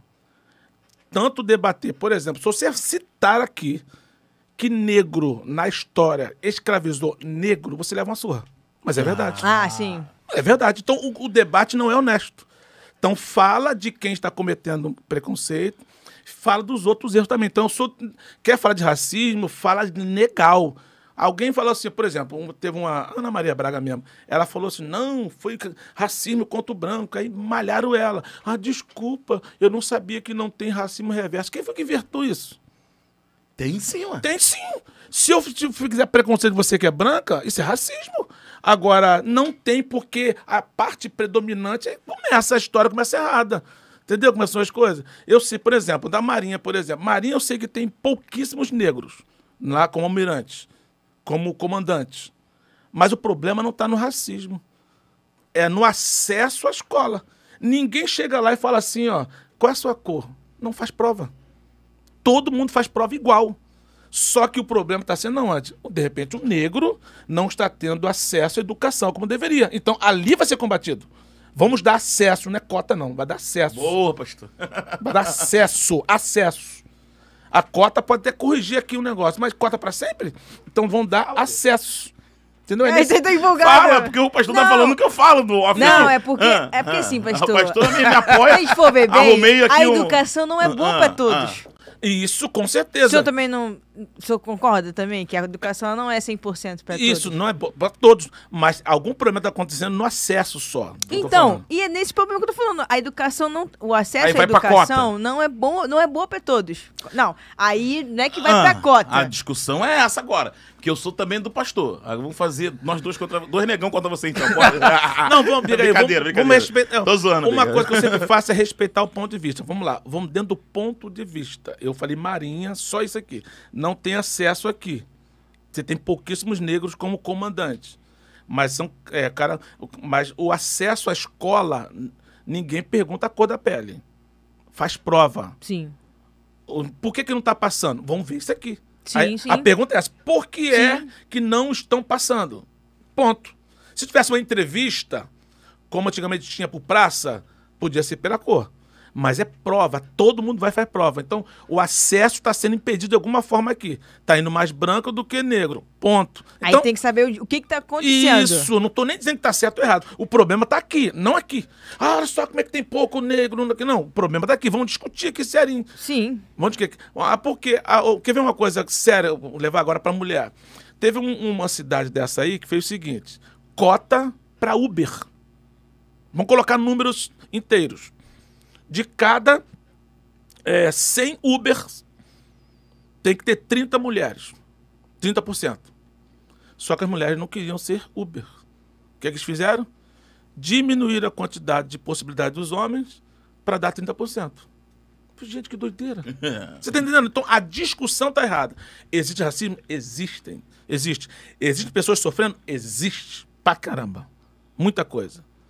Eu até. É, tem pessoas que falam coisa, não é nem racismo. Eu é falta de educação, é falta de percepção. Veneno é maldade. Fala, eu, eu, eu, eu, eu tô assim, eu sou negão. E não sei que. É neguinho, não sei se pode falar negão. olha, olha, o que, olha o que que um colega fez. Olha que racismo. Se fosse feito por um, por um civil em outro lugar. E não foi. Mas foi ridículo. Nós estávamos dentro de um restaurante. Turma de 93, os 10 não estavam, que era o pessoal CT só. Tem um colega meu, pensa no negão forte, uma, uma soroca assim, grandão, o Joseval, lembra do Joseval? Joseval aqui, ó. Sabe o que fizeram com o Joseval? Dentro do restaurante. O colega foi lá dentro do, da, da, da cozinha, pegou uma penca de banana, toma aqui seu macaco. Ele riu, todo mundo riu, ninguém falou nada. Porque era quartel.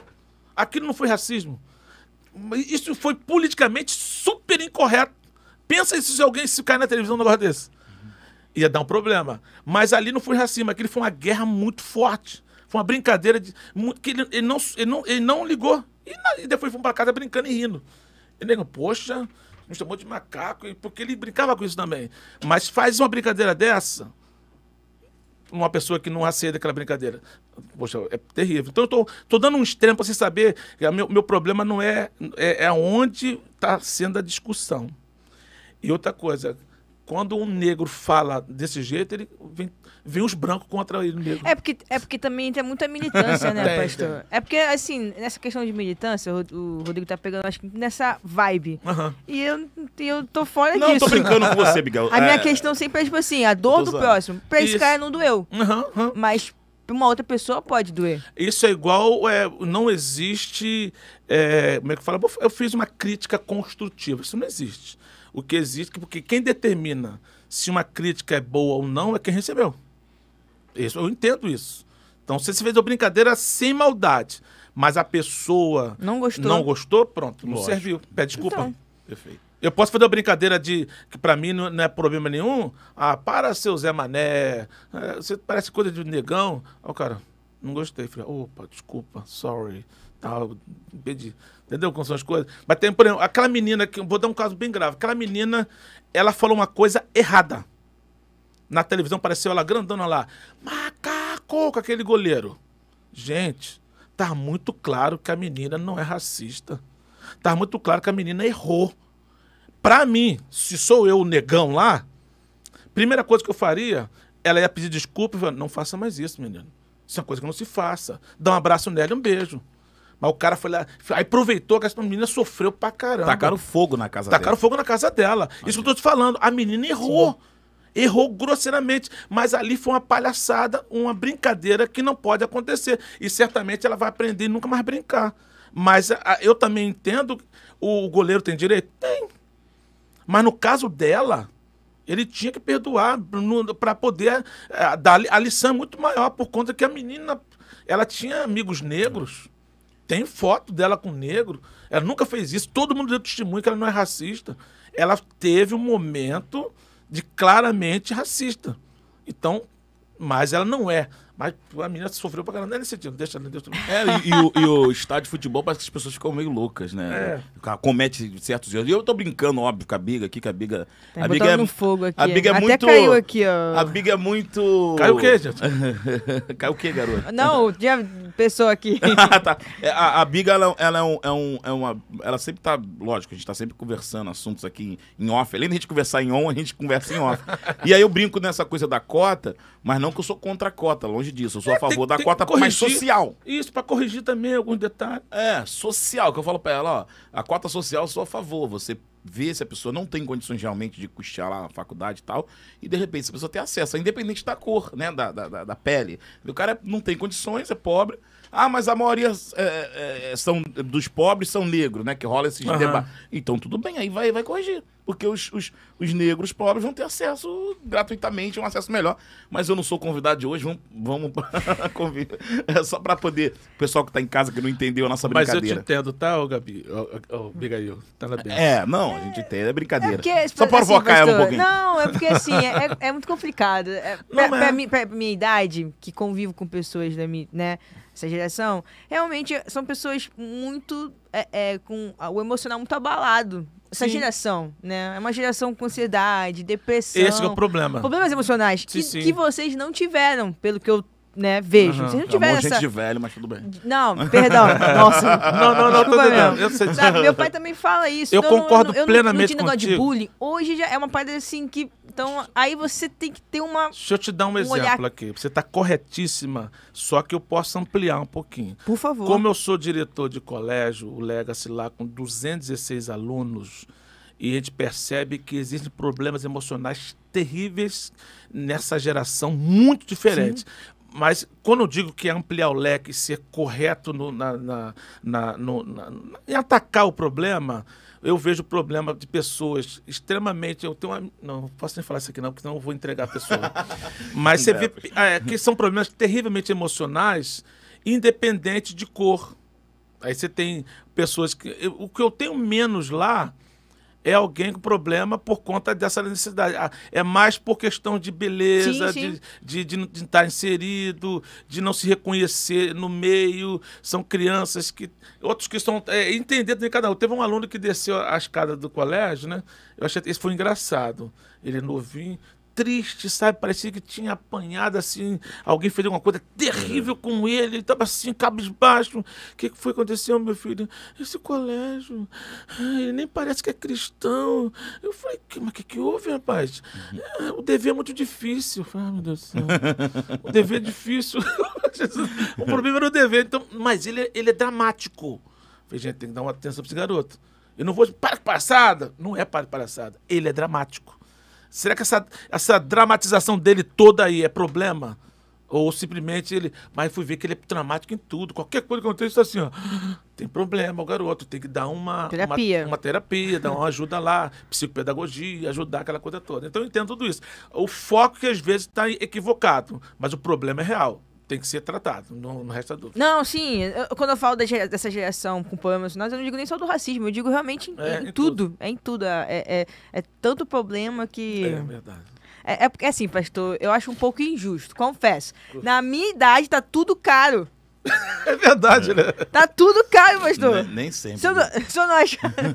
Depende do que, você quer comprar. Mas tudo depende. Eu, por exemplo, sabe o que, que eu. Quando eu era a criança, sabe o eu que eu mais queria? Que o meu pai comprasse um. aquele. O pudim, aquele amarelinho de, de, de ovo lá, aquele. O, Ah, o Quindim. Quindim. Quindim. Quindim. Quindim.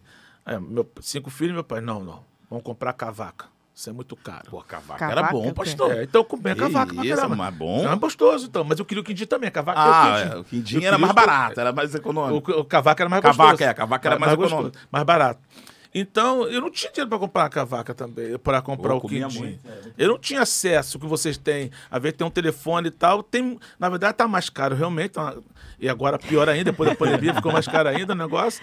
Mas, infelizmente, tem mais coisas também, né? Na Tem- nossa época eu não comprava carro assim fácil como hoje não tá, Abigail. Você ia lá pra comprar um carro, tinha que dar um rim lá pro cara lá e. É mesmo? É, era né, Pô, tem que dar dois rins então hoje. Não, hoje você parcela, cara. Você não precisa nem dar entrada. Tem gente que sai com carro e depois paga, né, pastor? É desse jeito. Tá mais fácil hoje de comprar, não, pastor? Tá, tá com certeza tem as possibilidades. Eu não sei como o Brasil o carro é tão caro e, dá- e tem facilidade para comprar. Não É. entendo isso. É um negócio esquisito mesmo. Eu tenho uma amiga com 19 anos aí, comprou um carro financiado, mas você tem nem experiência de crédito, como é que pode ter comprado? Ah, botou lá, aprovou. Falei, É filha, é filha de, de, de Saída de Marinha? é, não, essa aí não. A Abigail tem quantos anos? Tem 17? 25, 25. Caramba, pastor, valeu. deu uma moral, pastor, deu uma moral, pastor. Ajudou, ajudou a pegar. 25, 25, Não, não, 25. não e, e, e, e- e tem gente que não sabe nem que o carro usa óleo, né, pastor? Tem isso também, né? É que o meu que eu andava, eu não botei óleo. Eu percebi esse negócio aí. Deu ruim. Ah, meu Deus. Tá parado até hoje.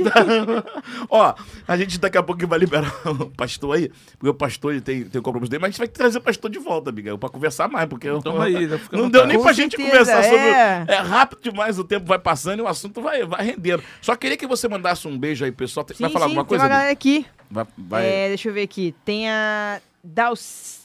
Dalcília Rocha chegou aqui também com a gente. Ana Paula da. Eu sempre. É, da Suécia. Suíça. Tá com a gente Ah, aqui. Ana da... Paula que tá devendo um chocolate Ah, suíço pra gente, né? Falou que quando chegar no Brasil aqui vai trazer, né? Na Estudante da Suíça aqui, a, a, a, a Zana, a Ma- Tia Maria também, Rosane Reis, Mônica de Oliveira, Raquel, Raíssa, meu pai já também comentou aqui. Ah.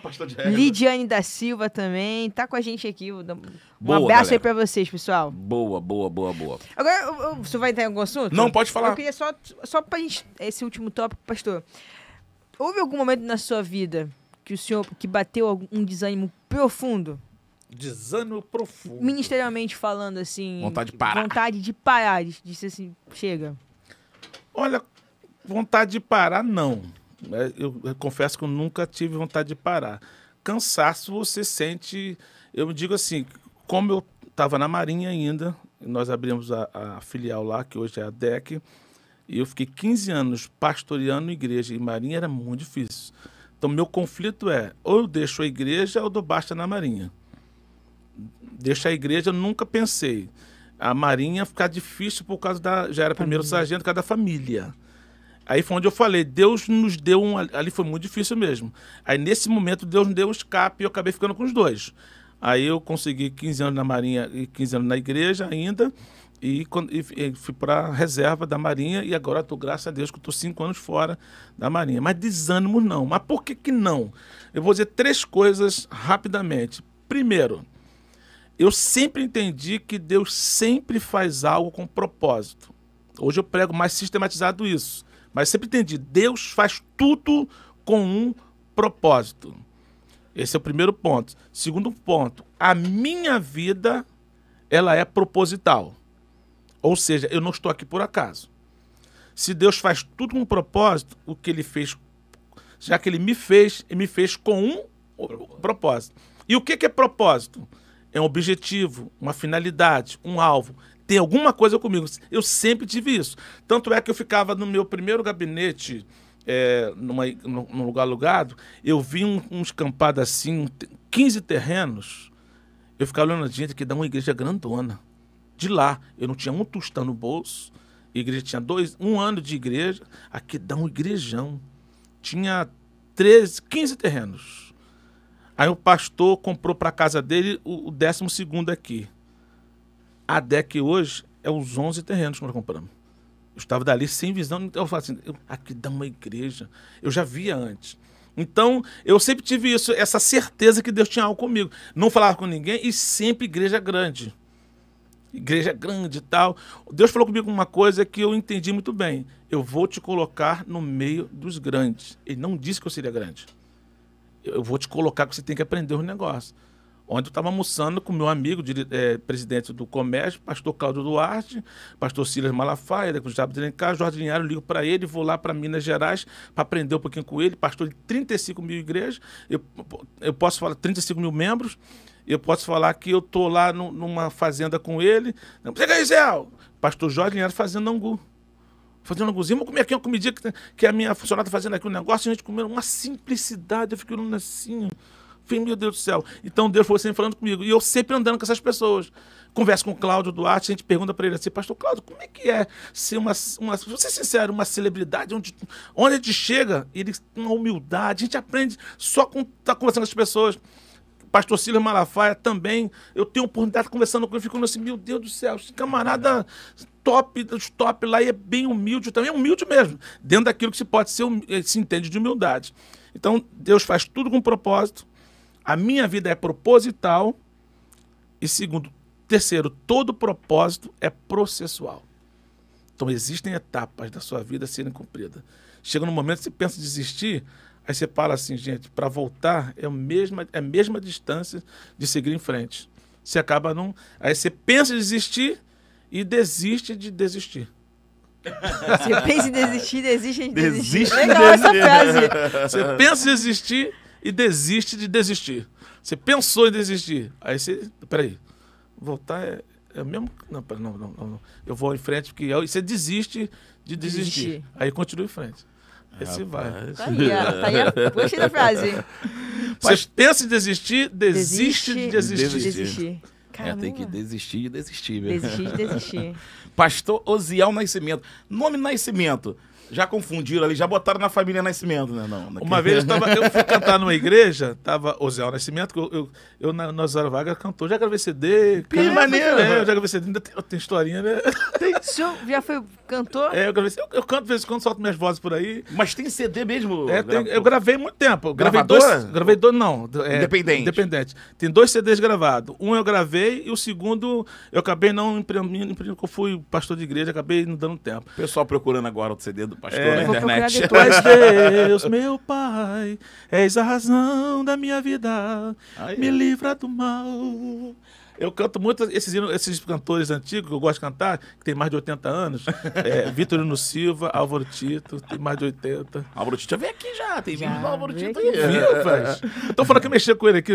Álvaro- Tito, você pensa que tem mais de 80. entendeu? É. É que ele começou Homem- muito cedo, né? O homem tem história. Ele falou que o Ané Sarmento, lá com 3 anos de idade, Sim, cantou na sim. cadeira, depois com o Sarmento lá na frente. Ele tem história. É muito meu amigo. Uhum. Ele me liga, às vezes, quando assim se fala, ele fala assim: eu liguei pra ele, na verdade, outro dia. Ele chama, ele chama assim, ele é muito brincalhão, né? É, como é que é? Pastor Ziel Ouro em Pó. Ouro em pó. Aí eu peguei, adiantei, falei, Paulo Tito, meu pastor, ouro em pó, ele, carbono purificado. então, um grande abraço, um grande amigo também. Eu canto hino sempre desse pessoal antigo, também gosta, Álvaro Tito. Uhum. No silêncio da madrugada, os meus olhos buscam a ti. Esse é o título lá de trás de lá. 1983 que ele diz que é, agora é o não, foi, é, foi lançamento 1980. 80? É, isso aí, desse jeito. Ah, Caramba. Ah, eu sou contava que sou como cantor, confundiram o sou com o Nascimento também. É isso, porque eu fui cantar e tava o Marcelo Nascimento. Ih, família. Aí eu cheguei na pastor Zé Nascimento e Marcelo Nascimento. Falei, irmão, Zé Nascimento é só coincidência, não somos da minha família, não. Mas estamos bem representados. Essa família... Não, eu só tenho uma mágoa com a família Nascimento. Tenho um sim, é vou confessar. Ah, eles são muito gulosos, cara. Lá todo mundo canta, né, cara? Rose Nascimento, Marcelo é. Nascimento, Marto Nascimento, Gisele Nascimento, Tuca Nascimento, Lilian Nascimento, Nascimento e Silva. A gente gulosa, cara. Ai, meu Deus do céu, só misericórdia. Eu achei que ela come muito, gulosa. Não, não, não. É, aqui os que vieram aqui com a gente também comem. Na William, Gisele. Ah, o William Gisele aqui. A Gisele esteve aqui também, né? Teve, o William também esteve aqui. Eu tô brincando a aqui. A família Nascimento é benção. Não, pelo amor de Deus, é. aquela família ali, a Rose Nascimento cantando, é um negócio assim. Da onde essa mulher tira essa voz, desse não, jeito é, aí, é fora do comum, né? Então o nome tá, tá, tá bem representado. Tá bem representado. Né? Mas eu peço como querem confundir, eu não me preocupo muito, não. Tá tranquilo. É. Vai ser mesmo. Bom. Mas não tem nada a ver, não. Nós, nós não temos não nada tem. a ver a não ser que de repente lá atrás, né, nos tempos passados, é, pode ser. na árvore genealógica tem uma ligação ali qualquer, não sei. Não é reencarnação, não, gente, pelo amor de Deus. e outra coisa também, a gente vai liberar o senhor já. É porque o negócio vai, né, é. a gente, eu, eu, reparo que o senhor, o senhor trabalha praticamente nas duas rádios hoje do, do, do, do Rio, né? Isso. E que, na verdade, antigamente rolava meio que uma. uma obviamente, são, eram duas emissoras uhum. que tocavam música evangélica.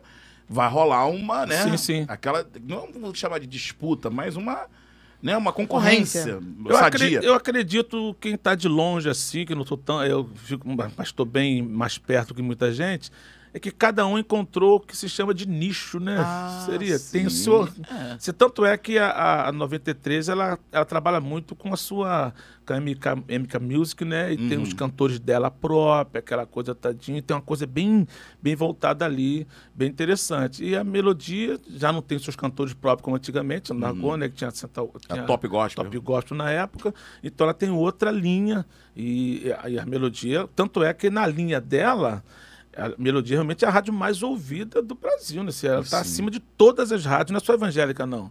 E a 93 tem um nicho dela lá, que é aquela. Os cantores fortes e tal, e fazer uns trabalhos. Vai ter agora o Louvorzão 93. Louvorzão, o pessoal é forte. Estão dentro da área.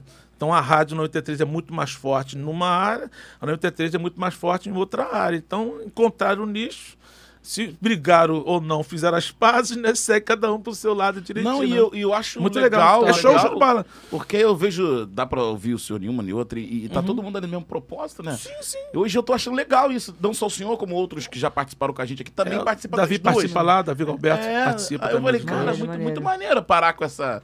Né, é, essa... muito legal. Eu também gostei muito. Fala, Biga, tu olhou com essa. Não.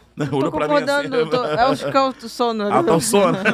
Ó, a gente vai liberar o pastor, né? O Zé que teve com a gente aqui todo carinho, já quer de antemão agradecer. Mas antes, deixa eu só explorar o pastor mais um pouquinho. Só não, deixa... tá, muito, tá muito bom tá mesmo. Muito é. eu tô, eu, vamos, poxa, vamos, eu tô vamos preocupado com a hora, vamos marcar a próxima. Hora. Tem mais histórias, as histórias são muito legais. É. A gente vai pedir, pastor, porque a gente sempre pede quando vem um pastor, naquela câmerazinha ali, dá um recado pra essa, pra essa rapaziada que tá ouvindo a gente aí. Fica à vontade, pastor. Eu vou relembrar aqui o que eu falei sobre propósito. O que, que a Bíblia fala sobre propósito? Deus faz tudo com um propósito. E a palavra propósito significa intenção, alvo, aquilo que se quer fazer. Então, saber que Deus tem um propósito é uma coisa. Agora, efetivamente abraçar que a sua vida é proposital, você não nasceu por acaso. Ah, meu pai não estava querendo filho, minha mãe, sem querer as coisas aconteceram. Não foi sem querer. Mesmo nas circunstâncias meio que diferentes, você nasceu, chegou aqui com um propósito. Deus tem algo a cumprir na sua vida. Então, obedeça aos processos, porque todo propósito é processual, as etapas, não pule, não avance, não corra, vai caminhando com tranquilidade e chega lá. Deus tem um propósito na tua vida. E se alguma coisa está acontecendo diferente do que você imagina, tem uma lição aí e certamente Deus vai te abraçar e você vai conseguir atingir o propósito de Deus na sua vida. Muito bom. Ó, pastor, a gente quer agradecer a presença do senhor aqui com a gente. Sei que o senhor está com compromisso aí, a gente vai liberar o senhor. E agradecer também demais aí, né? A disponibilidade de senhor ter vindo aqui bater esse papo bacana com a gente. Eu sei que isso é, a agenda é complicada, né? Sim. Mas veio aqui com todo carinho, tá bom, pastor? Obrigado. Tem um abençoado que marcou comigo quatro e meia depois, né? Falei, deixei outras pessoas lá. Falei, não, eu vou estar na podcast com o meu amigo Rodrigo. É, boa, obrigado, legal, pastor. ok, Abigail. Poxa, Agora eu... que eu tô sabendo que é, que é filha do é, Jess. E tem isso, Pronto. gente. Tá vendo aí? Ele veio voluntariamente. Eu nem sabia. E nem sabia, porque você era amiga do amigo dele veio. É. Não, não tem. Não. É não, filha um do amigo dele, não. Eu quero agradecer, sabe, essa. O chamar de vibe, né? De podcast, tá uma onda aí, é os recortes. E vocês aí com esse podcast, Obrigado. com essa intenção que Deus possa usar e ampliar cada Amém. vez mais. Amém. Pessoas abençoadoras e abençoadas virem aqui para enriquecer, que nós estamos precisando. Nossos jovens estão precisando de, de, de profissionais é, de, dentro da, do meio evangélico, pessoas como você, você que é um, um pouquinho já dos 30 já passou um pouquinho, mas jovem ainda. Jovem. Um velho jovem, né? Um velho jovem. e Abigail, uma nova nova. Uma nova nova. Deus, que Deus te abençoe. Gostei muito de conhecer vocês Amém, aqui. Obrigado. Muito obrigado pelo carinho, lembrar meu nome aí e que Deus possa Amém. abençoar cada vez mais os nossos corações. Mandando um abraço aí pro meu. Eu tenho um segurança bem do lado aqui. É, ele tá segurança? Tá, não quis entrar, ele não quis entrar, entrar, não. É um, é um segurança. Ele, ele, ele segura nas mãos de Deus e, e vai, e vai comigo. Brincadeira, é meu amigo, pastor.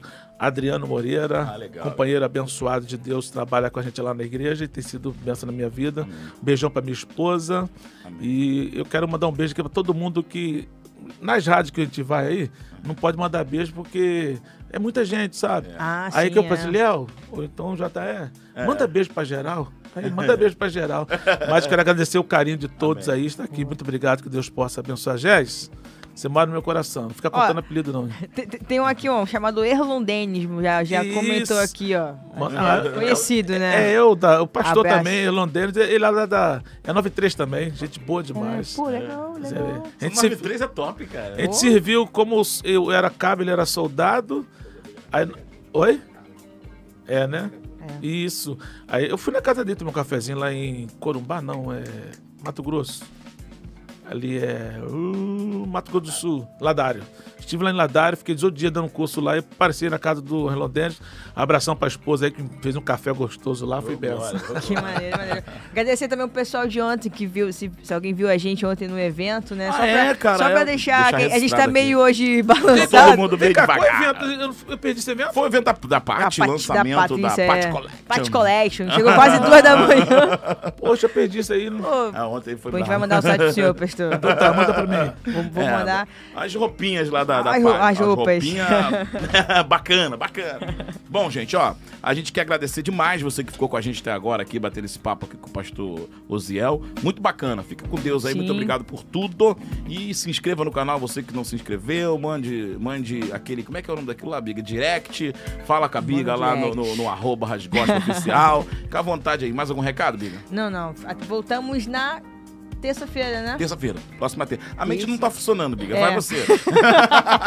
Acompanha a gente na nossa rede social. É, vai lá Instagram. no arroba a Biga vai divulgar tudo direitinho, as agendas. É isso aí, gente. Ficar, Fica ficar, com a gente, segue nós. É a primeira vez, pastor, do senhor no podcast? Já participou de outros? Não.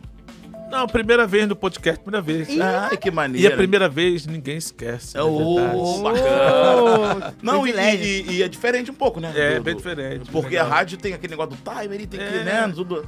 Você deixou à vontade aí. Assim. Acho que até me soltei demais, né? Não, agora, agora geral os outros podcasts vão chamar o senhor. Ah, tá bem. É, porque... eu, eu, depois eu vou voltar na próxima, se Deus não, quiser, amém. falar um pouquinho mais sobre mais pra frente sobre o colégio, detalhes legal. da importância legal, do, legal. do colégio intercultural, de imersão no inglês e confessional, como está sendo. A educação, a né? Educação, Ainda mais esse ano, né? Que é um ano é. eleitoral, a gente e... pode falar um pouco sobre isso, sobre educação. Isso. Estamos aí pra isso aí. Legal. Pô, está muito resenha. A gente fala, a gente já vai puxando o assunto. É. Quando vem, vai embora, é gente. Mesmo. Um beijo, fica com Deus. Obrigado tudo. Valeu, tchau.